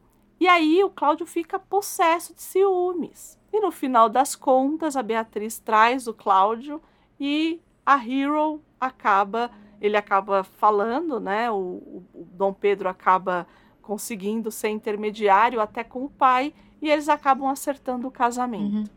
né? E aí, ah, e aí é muito engraçado porque o que a Beatriz e o Benedito são extremamente articulados e falam o que querem. Esses dois são duas antas, eles não, nem falam direito, uhum, uhum. né? A, a, os textos entre os dois são é, pífios, é. assim, né? É bem é secundário, assim, assim, né? Bem é bem, bem na margem, assim. É. Decidem o casamento. O nosso amigo, só que não, Dom João, fica sabendo do casamento. E eles elaboram um plano para que a coitada da Hero seja desonrada Isso. e o Cláudio fique bravo ali. Porque o, o Cláudio ele acaba sendo um, um braço direito Isso. do Dom Pedro. Isso quer dizer que ele é menos que Dom João. E Dom João só por isso É. já fica puto. Então, o que, que aconteceu aqui, né? Ele apresentou as personagens, ele deu pra gente esses entremeiros, né? Essas, é, esses disse não me disse, o que vai ser essa peça. Então ele fez primeiro um engano pequenininho, que foi esse com o Dom Pedro, e agora vai ser um gigantesco. Então é para ele que a gente está caminhando, é para ele que o É, clímax vai já dá caminhar. uma boa apresentação. né? Ali no segundo ato, né? Dom João já arquitetou meio ali e tal. E é ali no segundo ato que a coisa É. entre Dom Pedro. É, Dom Pedro parece que fica meio interessado Isso, na sim. Beatriz. Né? É muito boa pra- essa- essa parte pra mim ela é É maravilhosa. muito... Porque a Beatriz, ela vira pra ela e fala assim: é, ela fala assim, "Ah, você não vai. Ele acha ela ótima, né? Então ele fala assim, mas você não vai casar? Ela fala assim, ah, tem que ver lá com seu pai se tem algum assim, igual o senhor, assim, da sua lavra. E aí ele vira pra ela e fala assim, você me quer como esposo? E ela fala assim, não, eu não tenho nem roupa Ela diz isso. uma coisa assim: você é muito, você é muito. Ela fala, A não ser que eu tivesse outro pros finais de semana, uma coisa assim. e Porque você é muito homem, com uma coisa assim. Pro dia a dia, eu tinha É, pro dia a dia, porque você, sei lá, eu não ia dar conta, sei lá, uma coisa. É muito bom. Ela é ótima. Aí ele, ela fala assim, ai, desculpa, eu só falo bobagem. Ele falou assim, e ele fala, né? Não gostaria de você se fosse diferente. Porque ela fala diferente das É. mulheres do período. Ela fala aquilo que vem na cabeça dela sem filtro. E aí ela sai, porque o, o tio dela fala assim: você não tinha um negócio pra fazer? Ah, vou tem lá, uma, um- uma espécie de raiva, assim, né? Não é raiva, ela, ela põe essa máscara ali, um, essa raiva dos homens. Então, ela, ela personaliza Sim, muito, sim. personifica, personaliza. Personifica muito essa coisa do da raiva. Tem uma hora que eles estão falando que eu adoro também, que o tio dela, o Leonato, fala: Ah, você um dia, um dia eu vou te ver equipada com o marido. Ele fala equipada. E aí ela diz, Equipada é ela diz assim, Deus, é, a menos que Deus fizesse o homem de outro, outro material que não o barro. Já pensou eu ter que dar, dar contas da minha vida pra um pedaço, um, um, um montinho de pó? Tem um que eu acho ótimo, que ela fala assim: é, sendo todos filhos de Deus e o homem sendo meu irmão, É. não, não, não me casaria com meu irmão. Eu acho isso, assim, é de, um, é, de uma isso que eu elegância. penso. eu- é, é isso que eu quero dizer. É Essa inteligência Não é? verbal, assim, é uma espécie de. Isso. É um isso. humor, um humor muito é, dilapidado, assim, é uma coisa muito peculiar Isso. mesmo, né? E não diferente, a gente vê É, isso no exatamente. Benedito. Porque o Benedito também, ele fala das mulheres com. Tanto que na primeira frase, quando o Cláudio vira pra ele e vai falar sobre a Hero, ele fala assim: Você quer que eu seja Tipo isso. sincero? Você quer que eu te agrade? ou que eu fale né? dos. Você quer que eu seja sincero? Ou que eu desprenda o, o veneno que eu tenho para o sexo dela. Então, assim, é, é como se fosse. É, e eu não estou Hum. dizendo que é, mas é como se fosse o embate entre uma misândrica e É, um que misógino. ele cria muito bem, muito bem feito essa disputa entre eles e que eu acho que mesmo os aspectos da misandria ou da misoginia, eu concordo com você. Eu acho que eu acho que o Benedito é muito mais misógino do que a Beatriz misândrica, por Uhum. exemplo. Porque ela faz isso pois- com é. todos. Ela é um jeito dela, assim. Ela tem essa coisa um pouco de tirar sarro. Ela é, tem o lugar do de tirar riso, sarro, é. né? Mas, mas aí, nesse momento, é, é, começam as intrigas. E, ao mesmo tempo, Dom Pedro e o Cláudio, e o Leonato, inclusive, decidem se unir aí, porque eles veem toda essa, essa relação curiosa entre a Beatriz e o Benedito. E eles decidem também tramar, porque o legal dessa peça é que tem várias tramas, tem várias intrigas, né? Então eles também uhum. decidem tramar. E assim, e se a gente unisse esse casal, né? Porque assim, é óbvio que tem aí algo mal resolvido, tem alguma rusga que a gente não tá entendendo e eles devem se gostar. E eles percebem que eles são é, muito parecidos. Quase nada. Então eles falam assim: não, a gente vai unir esses dois. E aí. é, é um muito bom, maravilhoso. é maravilhoso, porque eles começam a ouvir. E no filme. Ah, é muito boa. Depois, a cena deles. Mas a cena. Não, a cena que. É que quando ele fala assim, essa. Eu, como eu amo, como eu amo. É, não, adaptação. é muito boa, realmente. A adaptação que a gente está falando é de 93, dirigida pelo Kennedy Olha Branagh. De novo, de novo, a gente está falando desse é. diretor de novo. Mas que ele Isso. faz o Benedito. E eu, o que eu e assim, eu não consigo desassociar. Não é muito bom. Não consigo. Que é a hora que falam, né, que eles estão lá falando e tal. Eles falam assim: "Mas é verdade que a Beatriz ele cai. Benedito. E aí ele tá montando, ele tá montando uma cadeira de praia. Aí ele monta a cadeira de praia, senta. No que eles falam é. isso, a cadeira abre e aí ele cai. Gente, é Não é, e não é pastelão é assim, né? Se você não ri, você tá, você é tá verdade, morto concordo, tá morto, morto por, dentro. por dentro. Porque essa cena inteira, toda ela é maravilhosa. A dos dois, mas a dele, eu acho é, eu também. A dela também é impagável. é muito boa, assim, o jeito que ela corre no é meio do boa. mato ali, que ela levanta um pouco a saia, gente, aquilo, aquela postura dela é, é muito boa também. Mas eu concordo com você, acho que a cena dele é, é o melhor momento do filme para mim, assim, eu eu ri. É o melhor, é porque ela fica Toda vez que eu lembro desse filme, Não, eu é lembro é dessa cena. E aí eu tenho vontade de assistir o filme de novo, porque é maravilhoso. Não é? E, e, e aí é. você vai vendo como tem tramas mesmo. É uma história que tem uma premissa relativamente simples, mas que ela vai, ela vai encadeando pessoas que tramam contra as pessoas, assim como vamos enganar, uhum. vamos fazer de forma que ele ouça e pense que é verdade. É, e aí se delimita também, esse é um momento que. É, que o, o Dom João começa a, a, a fazer essa. essa a encher a cabeça deles, né? Porque tem essa festa e aí eles falam assim: olha, a Hero não é essa donzela. Isso, ele planta tá a sementinha. Não. Ela é infiel. E aí eles enxergam, eles veem, né, a, a, a Hero no, na sacada. Numa é. sacada com um amigo, um homem. Só que na verdade. É o borracho. É um, é um dos. Compa é isso, é o borracho, é, é um dos, dos amigos ali. Não sei nem um se capanga lá dele. E a Margarete, que é a Margarete, que é a, a dama de quarto, talvez, né, da Rio, uma, uma mulher que tem acesso ao quarto isso. dela.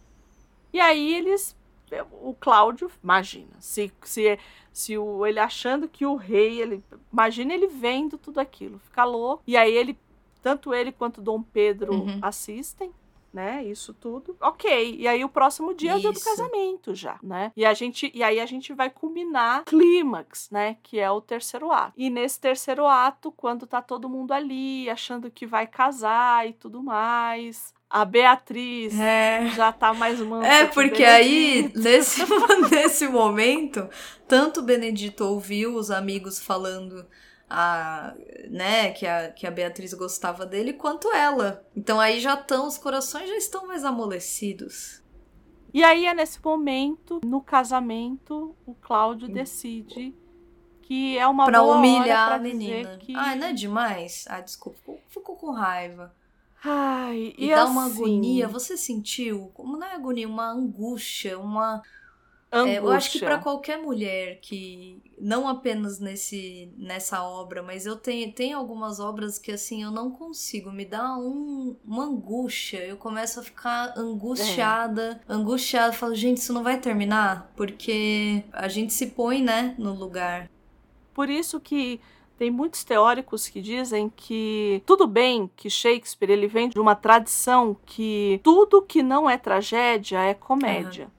Mas as pessoas falam muito das, das comédias escuras do Shakespeare, né?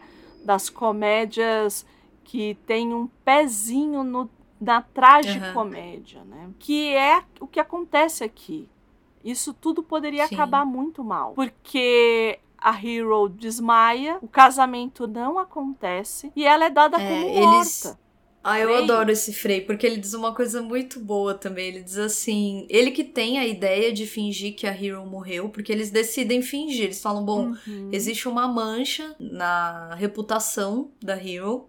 E Ai, é evidente que é fruto de um mal entendido. Então a gente vai, vai fingir uhum. que ela uhum. morreu para que as pessoas se sintam culpadas e etc. E o Frei, ele fala assim, aí já é no quarto ato, já é no, é, já é logo em seguida, porque aí que acontece, eles não casam, ela desmaia, no finzinho do terceiro ato e aí, é, nesse inteirinho Isso. aí, tem, tem a. Isso! O, o soldado. Que é muito bom também. que, assim, é a parte de comédia, comédia mesmo, rasgada, né? Que são os bocós que estão ali fazendo meio que é, a segurança ali da festa, nananã. E eles escutam o Borracho dizer. Fez que, parte de uma armação. É, durante. Exato. Só que eles não conseguem falar isso a tempo do isso, casamento exatamente. com o Leonardo. E depois eles acabam falando. É, eles prendem né? o borracho só que uhum. não tem o tempo hábil, é literalmente isso. isso. E aí no quarto ato eles já estão ali pensando primeiro o que que, o que que a família ali vai fazer, decidem. Eu gosto da fala do Frei que é assim, para estranhos males, estranhos remédios, né? Então, assim, se, se aconteceu deles te difamarem assim, e isso é absolutamente esquisito, então é, qual é o problema da gente fingir que você morreu? Né? Para estranhos males, estranhos remédios. Então, assim, vamos lá, né? Vamos, vamos deixar isso como uma, uma mentira aí para tentar. Também acho que uhum. me pareceu uma tentativa de salvar essa essa moça, né? E, e aí a Beatriz e o Benedito conversam e ela exige dele uhum. tomar uma postura, é muito bom, ele também é, é, ele aceita, ele diz que vai desafiar o Cláudio, ele vai comprar, ele compra mesmo a. Porque ele poderia simplesmente é, duvidar da Hero. Mas ele conversa com a Beatriz Sim. e a Beatriz diz: Não, eu tenho certeza absoluta que isso é uma armação. E ele compra essa ideia mesmo, assim, e me parece pra época, algo, uma, uma prova de amor. Eh, tem até um momento que eles dizem, ai, que bobagem aí, ó, ele só fez isso por amor. É, porque eu imagino que não deveria ser algo comum homens confiarem, assim, na, na palavra não. de uma mulher, sabe? E essa hora é a hora que eu sempre choro. É. Tem uma hora que a gente sempre chora. E essa hora é a hora que eu sempre choro. Porque a Beatriz, eu vou ler o que a Beatriz fala para ele. Príncipes e condes. Ah, tem que lembrar que Cláudio é conde. Então, príncipe é o Dom Pedro, né? E conde é o Cláudio. Príncipes e condes, realmente o testemunho é principesco. Muito doce, não há dúvida, esse tal conde rebuçado. Um noivo de primeira. Oh, se eu fosse homem para pegá-lo ou tivesse um amigo que quisesse ser homem para me ajudar mas a virilidade já se derreteu em cerimônias e zumbaías. O valor em cumprimento. Os homens não são mais do que línguas e muito enfeitados ainda por cima. Hoje em dia, para ser valente como Hércules, basta contar uma mentira e sustentá-la. Não podendo virar homem, só com os meus desejos, quero morrer como mulher com a minha tristeza. Não, é espetacular, assim. É, e de uma sensibilidade que surpreende pra época, assim, eu acho, pelo menos, né? É, de, de colocar essa, essas palavras na boca da Beatriz, é, de compreender uhum. o papel da mulher, porque isso me toca como mulher, né? E essa coisa do Hércules sim, é, sim. é isso. E tanto que eu acho, é é, eu gosto muito do casal, mas eu acho ela muito mais sagaz que ele. Eu acho que ela é muito mais rápida e muito mais ela sim, é muito mais viva sim. também, muito mais enérgica, sim. muito mais. Eu gosto dela, assim. Então. É, é a minha personagem Bom, Shakespeare também, né? favorita. Né? é a Beatriz. Não, por mais que eu ame a Titânia do Sonho de uma Noite de Verão e Lady Macbeth, uhum. né? Eu acho que a Beatriz, para mim, ela é tridimensional, como as outras são, mas ela tem um ela não é só a piada, é, não, é. ela não é. Você consegue entender essa personagem. Então, para mim, de todas elas, para mim ela é a mais é a que eu mais gosto, é a enfim, é a mais a minha preferida, vamos dizer assim. É, de todas de que gosto. eu li até agora também então, foi minha minha favorita, assim. E eu acho que ele conf, ele confere a ela uma profundidade, sabe? Eu acho uhum. que não uhum. é. Engra... É o que você falou, não, não é engraçada porque sim. É, isso, ela é de fato uma mulher. Tanto que tem um, um dos monólogos do Benedito que ele fala como. Ele, ele, ele sublinha bem esse lado dela, dela ser é, inteligente. Uhum. Né? Isso, que como se uma mulher não fosse inteligente, ela nunca mobilizaria a atenção dele, assim, ele ia achar ela. Isso. É que tem isso, né? Dessa coisa da, da inteligência da mulher, que durante muito tempo era quase um tabu, né? Essa, essa, essa atribuição de uhum. inteligência à mulher. Mas a grande maioria das personagens, principalmente na comédia, na tragédia menos, mas nas comédias, o Shakespeare faz isso com as mulheres. A Megera Domada tem um pouco disso também. E, e Macbeth uhum. também né? A Lady Macbeth tem, tem isso bastante forte, né? Mas é que é que nas comédias, quando as mulheres são nas tragédias, quando as mulheres são muito inteligentes, elas são manipuladoras. Hum. Então é muito complexo, porque Lady Macbeth tem um lugar assim, né, de ser uma manipuladora, enfim. Bom, o que que acontece? Provaram a inocência Sim. da coitada da Hero. E o Cláudio surta, né? Que ele fala assim: a mulher morreu por minha causa, por uma injustiça que eu fiz. E aí o Leonato fala assim: é. você Não, vai pagar. eu acho sagaz a resolução do, do Leonato, porque ele faz o Cláudio como escrever um, é, numa espécie Isso. de epitáfio dela, porque eu acho que aí tem o reconhecimento público da retomada Isso, da exatamente. honra. E... Ela não fez aquilo que estavam dizendo. Que ela, ela foi, foi difamada, difamada, porque é, ali é um jogo é. duplo mesmo. Uma coisa, uma coisa é ele casar uhum. com ela, outra é ele reconhecer publicamente que qualquer pessoa ali de fora saiba que ela foi ela não era ela não era é, infiel ela foi ela foi difamada então ele faz Isso. primeiro ele diz assim você vai até lá você vai levar a como uma espécie de um, uma mensagem, né? Parece como um colocar ali naquele epitáfio e admitir publicamente que ela, que ela morreu, vamos dizer assim, é, inocente. Inocente. E depois você vai voltar aqui porque você vai casar com a filha do meu irmão, é. Isso. E que você não vai poder ver, só vai Isso. poder ver na hora do casamento. Ah, essa cena Tem é boa também. também. Aí eles chegam lá e estão todas elas de máscara. Não é? Isso. Todas de todas, máscara. Né? Então, Aí entram, evidente que quem vai casar com ele é a Hero. E só na hora ali da. Ele primeiro aceita casar com ela na frente do Frey. Uhum. Então ele aceita o matrimônio sem ver quem é. E aí ela retira a máscara. Eu achei uma, uma solução boa, sabe? Pra pensando em tudo que aconteceu. Porque assim, eu, por exemplo, se a gente for olhar com, com os olhos de hoje, você fala, filho, eu ia passar na, em cima dele com o cavalo. Não quero casar com ninguém, não, nem me olha, sabe? Sai daqui, seu sem noção.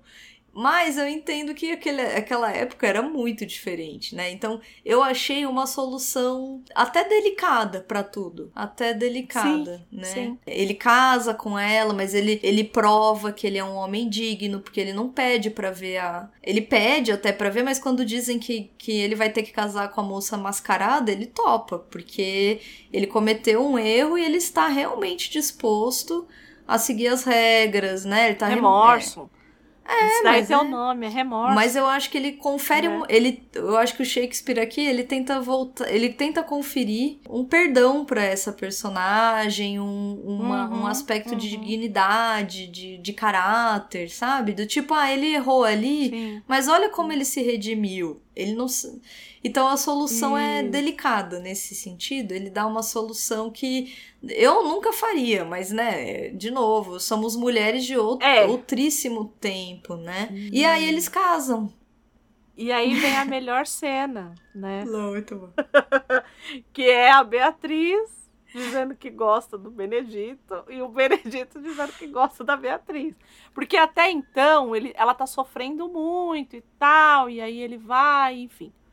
Isso ali é, é existe mas até então não tava tudo bem. Aí quando tá tudo, tudo bem, que aí tem o casamento da Hero, aí automaticamente. Não, e, e, e, o jeito que ele, se, que ele se declara também continua no mesmo. Que nem ele diz assim para ela, uma coisa do tipo: Eu fico com você por piedade.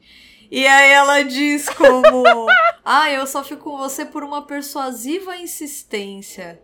E em parte para salvar a sua vida, porque me disseram que o senhor estava definhando de amor. E aí ele, tipo, ai, paz, deixa eu fechar sua boca, uma coisa assim. Aí ele beija ela e termina. É incrível, isso, é, é gente, é muito bom, é, é muito, muito bom, bom, assim. Eu, sei lá, acho que tá de verdade numa das obras que eu mais gostei de ler, assim. Eu gostei muito e, e achei as soluções dele muito boas, né? Para todas as personagens. Uhum. Cada personagem tem o seu lugar. Essa solução da, da Hero com Cláudio é muito boa também. É, tem tramas dentro da trama. Ah, eu, eu, assim, o humor é muito bom. Então, é muito gente, bom. se vocês não é. leram ainda, leiam, deem-se essa oportunidade, Isso. porque eu acho que o idioma de novo, eu acho que é, é uma moeda de duas faces. Você, o idioma, digo, né, a, a gramática usada por ele, ela é tanto um desafio quanto uma surpresa boa. Porque você vai lendo, uhum. você vai, vai, achando graça mesmo, assim. Eu, pelo menos, teve hora que eu,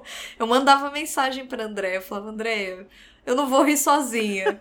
e a gente morria de rir junto, porque é muito bom. É realmente é engraçado é. mesmo. Não é. Não, óbvio, nada. Não tô dizendo necessariamente que o humor pastelão seja ruim, não é isso, mas ele te ganha por essa. por esse humor, sei lá, dilapidado, é, sagaz, engraçado nesse lugar.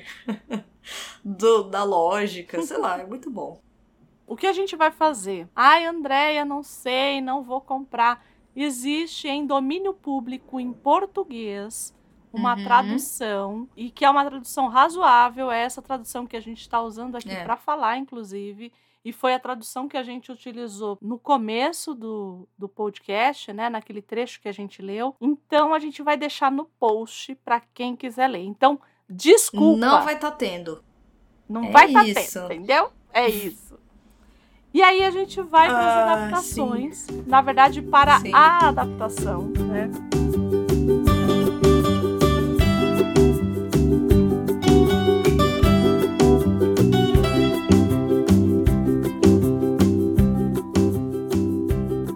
Que é ali de, como já dissemos, de 93, antes, que é assim é o meu xodó das adaptações. É uma boníssima adaptação. Porque eu acho que ele capta o espírito da, é, da obra. Ele tem muito esse, esse lugar da, do solar mesmo. Acho que não tem outra definição. Ele é uma é, é, muito idílica. E a própria locação, o próprio lugar onde Sim. o filme é, é, filmado, o filme é filmado. É, essa sou eu. É, tá, tá certo, certo, tá, é tá, tá, bom, tá ótimo. É na Toscana, né? Sim. Então ele traz esse ar idílico, essas pessoas ali, jovens, é, todas. É, eu acho que ele tenta trazer mesmo essa latência sexual que parece que existe. Sim é... Ah, não, gente, colocar o. Eita, nós. Me dá até um nervoso. Colocar o Denzel como Ai, Dom é, Pedro é, naquele pe... ali. Não é, gente. Me dá até um dá até um nervoso. Porque o homem está no auge de tudo. Ele está no auge da forma física, ele, ele tá radiante. Ele não é a personagem principal. Mas ele rouba tanto assim, é, também acho. Eu acho que o Kenneth Branagh dá uma, é, dá uma sambada para acompanhar. Eu acho ele muito bom ator, mas assim, é que o eu Denzel Washington, ele tá de uma, de uma presença na tela, da- É. das cenas, assim, até as cenas que em teoria ele deveria ser secundário, ele toma a cena Uhum. mesmo. Eu brinco que se ele for indicado a Oscar por bonecão do posto, Ele ganha. é, ele vai ter minha torcida. Eu sempre É. falo isso. Eu estava, torce... eu estava torcendo para o Will Smith? Não, eu estava torcendo para Denzel Washington como Macbeth. Como, como, como, como? Como, gente? Mas não vou E falar aqui a adaptação, ela, eles optam por deixar as falas originais da peça. Então, Sim, desde o sim. primeiro momento até o último, eles estão fazendo a peça. É, Sim. eles estão encenando a peça e, inclusive, até encontrei algumas pequenas entrevistas, porque é um filme de 93, então eu não encontrei, eu, pelo menos quando procurei, não encontrei muito, muito dessas entrevistas, assim, mas você encontra, que nem o Uhum. próprio Den- Denzel Washington, fala que, eu achei isso uma fala muito boa dele, que é uma coisa assim, mesmo quem nunca leu Shakespeare e tem todo esse preconceito do- da linguagem, é obrigado a ler enquanto tá assistindo a peça. Ah, enquanto tá Uhum. assistindo ao filme. Porque a gente tá declamando Shakespeare. E você vê que você consegue entender. Porque tem essa ideia, né? Do tipo, ah, não vou entender nada. Uhum. Ah, ele escreve difícil. Ah, isso não é pra mim. E ele diz isso, né? Diz do quanto o filme torna acessível a, a obra. E pegando esse gancho, eu acho que a gente pode também falar dessa diferença sim. entre adaptar romance e adaptar É. teatro. Não, primeiro que assim, não é de hoje que se adapta peça pro cinema. Já acho que desde ali de quando surge o cinema, que começa a Uhum. bombar, né, os anos 20, 30, que tem um, um boom de filmes, você já tem inúmeras adaptações teatrais. E são experiências, porque são linguagens muito distintas. Eu acho que deve ser Uhum. muito difícil adaptar uma obra é, uma obra teatral pro cinema. Isso. Porque normalmente é muito curioso, né? A gente fez um curso. Vamos falar Vamos, a gente curso? adora Vamos. falar. Bingo de novo, A gente. gente- Sabe o bingo? Essa é outra do bingo, porque a gente adora Essa é falar do desse bingo. curso que a gente fez. Porque o curso era muito ruim. A gente não vai falar onde a Não, gente fez não. e como a gente fez e com quem a Não. gente fez por conta, por conta É de isso. ética. Mas assim, o que a gente pode dizer é que era numa instituição extremamente confiável. E Renomada. Se a gente falasse assim, nossa, mas vocês fizeram onde? No Teixeirinha e Tesoura? Não. No Armarinhos Fernando? Não. Adoro Armarinhos Fernando. Armarinhos Fernando patrocina nós. patrocinador. É, Enfim, o sujeito que estava dando aula pra gente teve a capacidade de falar que teatro é muito mais fácil de adaptar do que romance. É, é isso. E assim, estávamos fazendo as aulas online, não é mesmo? É mesmo. E aí, o cara falava lá e as duas loucas já no Telegram. Ai, muito boa. O que, que esse cara tá falando? O melhor do curso é ver os textos que a gente produziu durante É. o curso. Porque é, é uma bobagem gigantesca. Então, assim, e o cara dizendo umas barbaridades dessa. E aí a gente para e pensa: não, não é. Porque o teatro, ele é puro, em essência, texto. Ah, mas o romance não é? Então, mas o romance, ele é imagético. Isso que eu ia falar. Ele é texto e ele é ato dramático também. É, Porque então. ele carrega a. Por exemplo, você me indicou pra eu assistir aquele. Aquela filmagem com o seu querido, o David Tennant. Sim, o David Tennant. E a gente vê nessa, nessa adaptação, por exemplo, pra quem não sabe o que eu tô falando, eles filmaram, eles fizeram como se fosse uma peça, mas eles filmaram a peça. Essa é a, a obra. E você vê a diferença do ator que tá atuando no teatro Uhum. e de um ator que tá fazendo uma adaptação dessa peça pro cinema. Por quê? Porque o teatro ele tem essa carga do ato dramático, do gesto, das feições, é, do, do é, eles, eles estão todos carregados naquele Da lugar. impostação de voz. Exato, da, De você não ter as marcações de câmera. Exato. Você tem que falar para um público que tá olhando de diversos ângulos para você. Uhum. É, essas pessoas precisam não só ouvir o que você está dizendo, o que o ator está dizendo, como entender as feições, os gestos corporais. Então, gente, é outra linguagem. Eu acho que é outra linguagem. Não tem.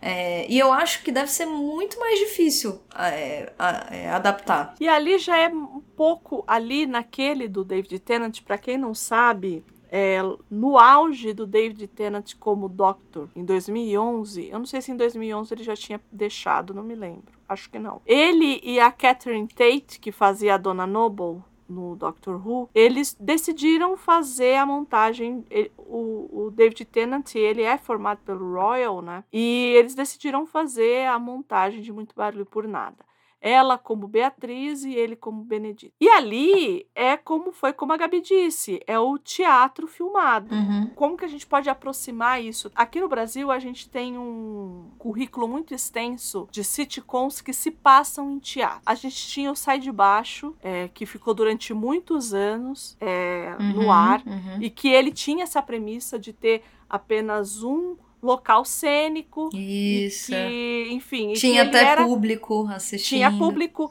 Esse público ele era filmado para todo mundo saber que aquilo era teatro filmado. Mas o que que era? Plano geral, plano e contraplano. Ah, tá. Era uhum. isso que a gente tinha, É. né?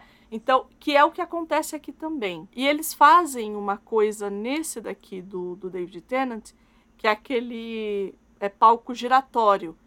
Que Uhum. quem assiste uma série chamada Vai Que Cola, É, tem, né? é, da Multishow é exatamente aquilo. É. O Vai Que Cola também vem com essa noção do, do teatro filmado, Que era com aquele com o Paulo Gustavo. Paulo Gustavo, espetacular ele. Uhum. Ele acaba tendo essa mesma dinâmica. Uhum. Mas nesses dois casos, eles querem deixar muito claro que aquilo é teatro.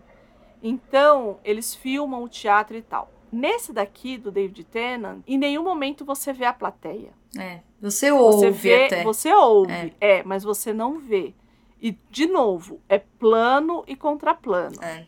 né? É plano geral, plano e contraplano. Então, plano geral, para quando tem uma ação que tá todo mundo junto ali e tal, e o plano e contraplano para diálogo. E é só. É, o plano e contraplano é aquele momento que corta pra um, um rosto, depois corta pro outro, depois Isso. corta, volta pra aquele, volta pro outro. Isso. Eu, eu fico te ouvindo, fico pensando que também, além da, de todas essas pontos que a gente tá levantando aqui, tem o próprio fato do espaço. Sim. A vivência desse espaço cênico mesmo, né? Da- do, do teatro, do você Uhum. é, vivenciar essa.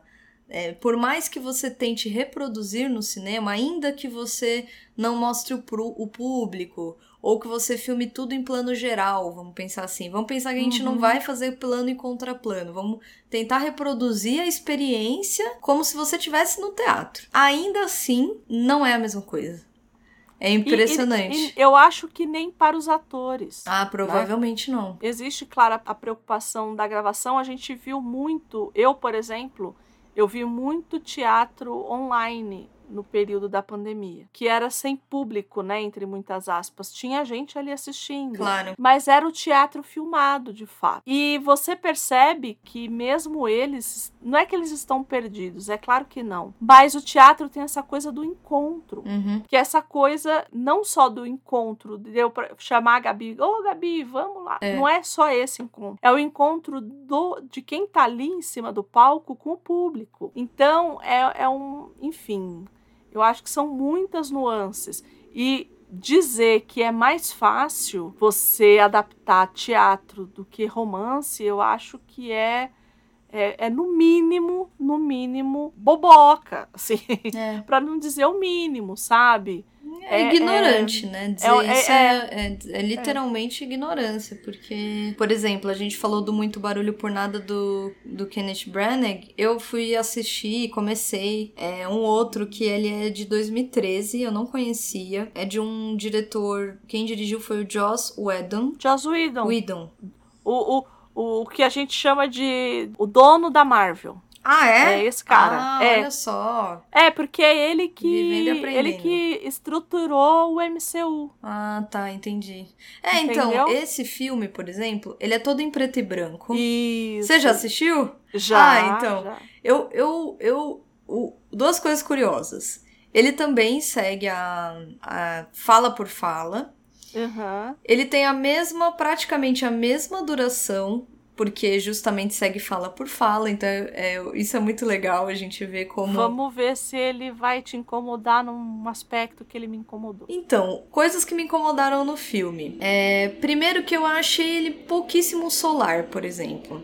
Uhum. Eu achei ele muito moroso, muito parado. Eu- quando você lê o texto, você não tem essa impressão. Não, não mesmo. É, a impressão é justamente outra, é de um ambiente animado, descontraído, que tem muitas coisas acontecendo, é, de comemoração, e eu achei isso me incomodou, por exemplo. A tentativa, assim, é, o- ouvir o texto de Shakespeare é causa um estranhamento de todo modo, porque a linguagem é outra. Mas ali eu acho que tomou outra proporção, porque eles estão no momento atual. Uhum. E fica muito. Tem alguns. Não, eu não ligo. Fica over. Fica né? muito estranho, assim. Fica. Eu não Fica. sei. Porque eu não É a ligo. história do Romeu e Julieta, Isso, exemplo. é. Exatamente. Do, do, Dicra- do DiCaprio, você tá falando? Isso, É. do DiCaprio. E me incomodou bastante também. Aí, tanto que eu não terminei. Eu assisti, assim, dois terços do, do filme e falei, ah, tá, entendi. Tá. Parabéns e, e parei, assim. Uhum. É, qual, qual fala, qual foi o aspecto que te incomodou? Tô curiosa. Me incomodou, me incomodou ele, ele ter que ele ter que explicar por que, que a Beatriz não gostava do Benedito. Ah, sim, é verdade, eu esqueci de falar disso. Isso pra mim foi a morte. Nossa, é verdade. Eu Quando eu achei, é aquilo, verdade, que eu esqueci começo, desse momento. É no começo da porra do filme. Porque assim, gente, o filme começa. O filme começa com um casal na cama, assim, acordando. E quem é o casal é Beatriz e Benedito. E o Benedito levanta, se troca e sai. E ali tem, just, tem um climão. Dá pra perceber que tem um climão. Ela finge que tá dormindo pra ele ir embora. E assim, já tá dado, né? É, já tá dado e assim, sei. Eu, eu- É verdade, eu esqueci desse. Isso foi um. Isso é o que mais é, me não, incomoda. sem dúvida. Sem dúvida. Eu Isso é o esqueci, que mas mais me incomoda. é absurdo, né? Então, assim, não assistam. É, não precisa. É, que- que é maravilhoso. E vamos falar dos atores que fazem essa adaptação? Ai, já que a gente vamos. puxou, vamos? Então vamos lá, a gente já falou do Dom Pedro, que é o lindo, maravilhoso Denzel Washington. Maravilhoso. Não contém. Não, não contém, tá pouco. Tá Tá pouco. Vem. Aí o Dom João é o ruim que é bom. É o famoso ruim que é ruim que é bom. bom. Que é o Keanu Reeves. E aí que tá a sacada do bastardo, né? Aí que tá. Aí que tá a sacada do bastardo. Porque nós colocamos o quê? Um homem negro com um homem branco. E o bastardo é um homem branco. É sensacional Não isso. é É uma sacada muito boa dele. Porque. Tá vendo? São pequenas opções, escolhas é, que mudam. Porque ele tá transmitindo uma mensagem, é muito boa. É, o, o bastardo seu Keanu Reeves, pra mim, foi é, espetacular. Não é? É muito boa, escolha muito boa mesmo. Não sei se qualquer um pensaria nessa escolha, mas foi uma escolha muito acertada pra mim. Não é? Ah, eu achei. Aí vem o Conde Cláudio, né? Conde Cláudio. Esse chat, cha- chatonildo. E ele transmite bem a, a chatonice do Cláudio, Sim. né? Eu acho. Mas ele é bom, esse menino é da Sociedade dos Poetas Isso, Mortos. eu gosto dele também, mas eu- acho isso, acho que ele Ele captou. fez House também. Isso, ele fez House, é verdade. E Né? ele é o Robert Sean Leonard. Leonard, é ele mesmo. É, é muito bom, eu gostei muito dele. E assim, tem o Michael Keaton. Tem- Ai, o Michael Keaton. Tá muito bom, né? Porque ele tá fazendo os, os bobalhões lá, né? Isso. Que, assim, que aquilo ali foi 100% inventado. A gente sabe que Shakespeare, ele toma liberdades de trazer de outros lugares os textos dele. E dizem que esse texto, ele também foi trazido de outros, mas que essa parte é pura e exclusivamente invenção dele. Toda essa parte cômica. Não, e, e muito bem feita, né? Eu achei até teatral a Sim, atuação dele. Eu acho que ele conseguiu. É, eu consegui ver, é, ver a atuação dele como se fosse um num teatro mesmo. Sim. Ele tem Sim. toda a expressividade que o teatro traz, assim. O Keanu Reeves, voltando ao Keanu Reeves, Você sabe que ele ganhou o Framboesa de Ouro por esse papel, né? Ah, é? Não, eu não, me surpreendo, realmente, porque assim, tá. Ele tá muito ruim. Tá, né? tá muito ruim mesmo. Ele tá muito ruim. Né? É o ruim que é bom, a gente sabe. A gente ama o Keanu Reeves, tá, gente? A gente brinca que é o ruim que é bom. Ai, Mas a gente aqui gosta do ele tá muito ruim. É, Ele tá Ele muito ruim, realmente. O que tem o, o, o Denzel de maravilhoso, assim, tem ele. Olha, é o, é É excelente antagonismo contraponto. mesmo, é? Antagonismo total, assim. Sinceramente, eu acho que o, o diretor foi nessa chave, né? Bom, o Benedito é o próprio diretor, que é o Kenneth Que tá Branagh. excelente. O casal tá Ai. muito bom, né? Ele e E a, a Emma, Emma Thompson. Thompson. Ah, Até eu queria. Eu, eu, eu queria eu não consigo lidar com a Emma Thompson, já aviso aqui. É, né? Eu acho ela. é, ela fez recentemente o Cruella. E Sim. ela tem uma capacidade de entender as personagens e, e de Uhum. entrar naquilo que eu fico assim. Mesmo ela aqui como Beatriz. Eu consigo. co- Como a gente tem o Benedito com o Bran- Branagh, eu não Uhum. consigo ver a, a, a Beatriz sem pensar na Emma Thompson, porque ela tem, ela compreende, pra mim ela compreende, assim. E não importa, é muito versátil, ela faz Uhum. papéis... Faz comédia, é, faz drama, ela, ela tem uma amplitude dramática isso, absurda. Exatamente. Bom, aí tem a Kate Beckinsale fazendo a Hero, novinha de tudo. Sim. A Kate E Beckinsale. faz muito bem, porque é isso, Hero é aquilo. Mas é, porque é aquele papel É aquilo ali ali, mesmo, né? É. Depois ela vai virar vampiro, né? Ela fez aquele Anjos da Noite, 1, 2, 3, 250, é ela que faz. Ela parece mesmo vampiro. Essa coisa do, do- da pele bem clarinha que ela... É, Não é? é. O cabelo É. escuro, preto. Eu entendo a ideia do estereótipo. Mas aqui ela tá bem. Ela tá. Ela faz o que precisa fazer e não precisa de muito. não precisa, exatamente. O Cláudio e a Hero é a, que, é, o, é a epítome do casal romântico, de fato, né? É. Enquanto o Benedito e a Beatriz, não. é, uma constru... é uma outra construção de afeto, É. né? Esses dois casais, eles são dicotômicos, de fato, né? Ambos, assim. Um é pelo, pelo, pela linguagem e os outros quase não se falam. Um é pelo, um é pelo amor exagerado, o outro é quase pelo entre muitas aspas, o ódio. Então ele é quase dicotômico, esses dois casais, né? Não, é tem uma coisa que eu acho linda nesse filme, que eles cantam Sim. a, a música que ali no, a gente só lê, né? E, Uhum. e é tão bonita, fica tão bonita, fica... Eu adoro quando eles tentam musicar, musicalizar, Sim. né? sim. Trazer uma melodia ali pra aquela letra. Ficou lindo. O que eu acho? Eu acho que se você não for ler o texto, assista esta adaptação. Isso, pode assistir que não tem erro, gente. É muito Não tem boa. erro. O texto está lá. Claro que não é teatro. O texto está lá. é, tem toda essa discussão, né? Da adaptação do, do, do teatro, enfim. Não é teatro. Mas é um filme de extremo bom gosto e é uma adaptação, li uma adaptação linda. É, assim. também acho. Eu acho que o Kenneth Branagh, ele, ele, ele- eu, eu sou suspeita pra falar dele. Eu acho, eu gosto muito do Hamlet dele, é, gosto muito do Otelo dele. É, uns anos Então- antes ele tinha feito Henrique V também. É o Henrique V, confesso que não, Não vi. vi, eu também não vi, mas É, ele tinha não vi. feito. Mas eu acho que nesse daqui ele acertou assim em cheio. Eu acho que ah, vale assistir aí. Dá seus pulos e assiste. É, E vai ser super divertido. Vocês vão gostar. dá seus pulos, gente. Acabamos por aqui, Gabi? Acabamos. Acabamos. Gente, muito, muito, muito obrigada por ter ficado aqui com a gente. Precisamos fazer um pedido de desculpas pelo episódio passado. Uma errata.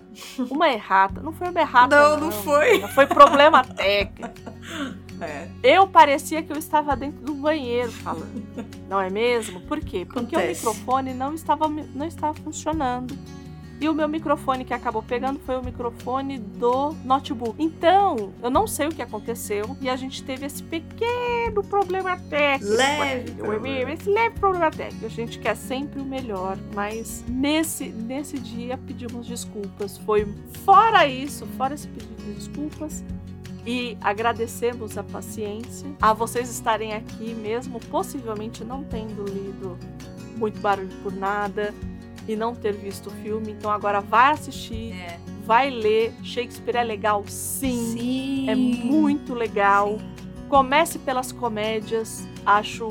Se não quer ler as tragédias, Ah, comece, pelas comédias. Não, comece pelas comédias. E comece por muito barulho por ah, nada. pode e começar. depois vá para Sonho de uma Noite de Verão, que é divertimento certo. Ai, Vem na minha que é tô sucesso. louca pra, pra, pra assistir, ó. Ó, o ato falho. Tô, tô, tô louca pra ler é, Sonhos de uma Noite de Verão. Louca. E é isso, gente. Pra qualquer dúvida, qualquer contato e elogio, né, Andréia? Porque vamos combinar que a gente tá numa fase de que a ameaça já tá demais nesse mundo. Deixa o Will Smith bater na cara do Chris Rock. Ai, meu Deus do céu. Mas manda um e-mail pra gente, é contato arroba livrosencartaz.com.br e segue a gente no Instagram, nós temos um Instagram que é o arroba livrosencartaz underline, mas se vocês digitarem lá livros em cartaz vai aparecer. Conversem com a gente, comentem, venham, só venham. Gabi, muito obrigada. Eu que agradeço. Falar de Shakespeare é sempre bom, não é mesmo? Ai, é, foi ótimo. Beijo pra todo mundo. Um beijo, cuidem-se e E até. até mais. tchau, tchau.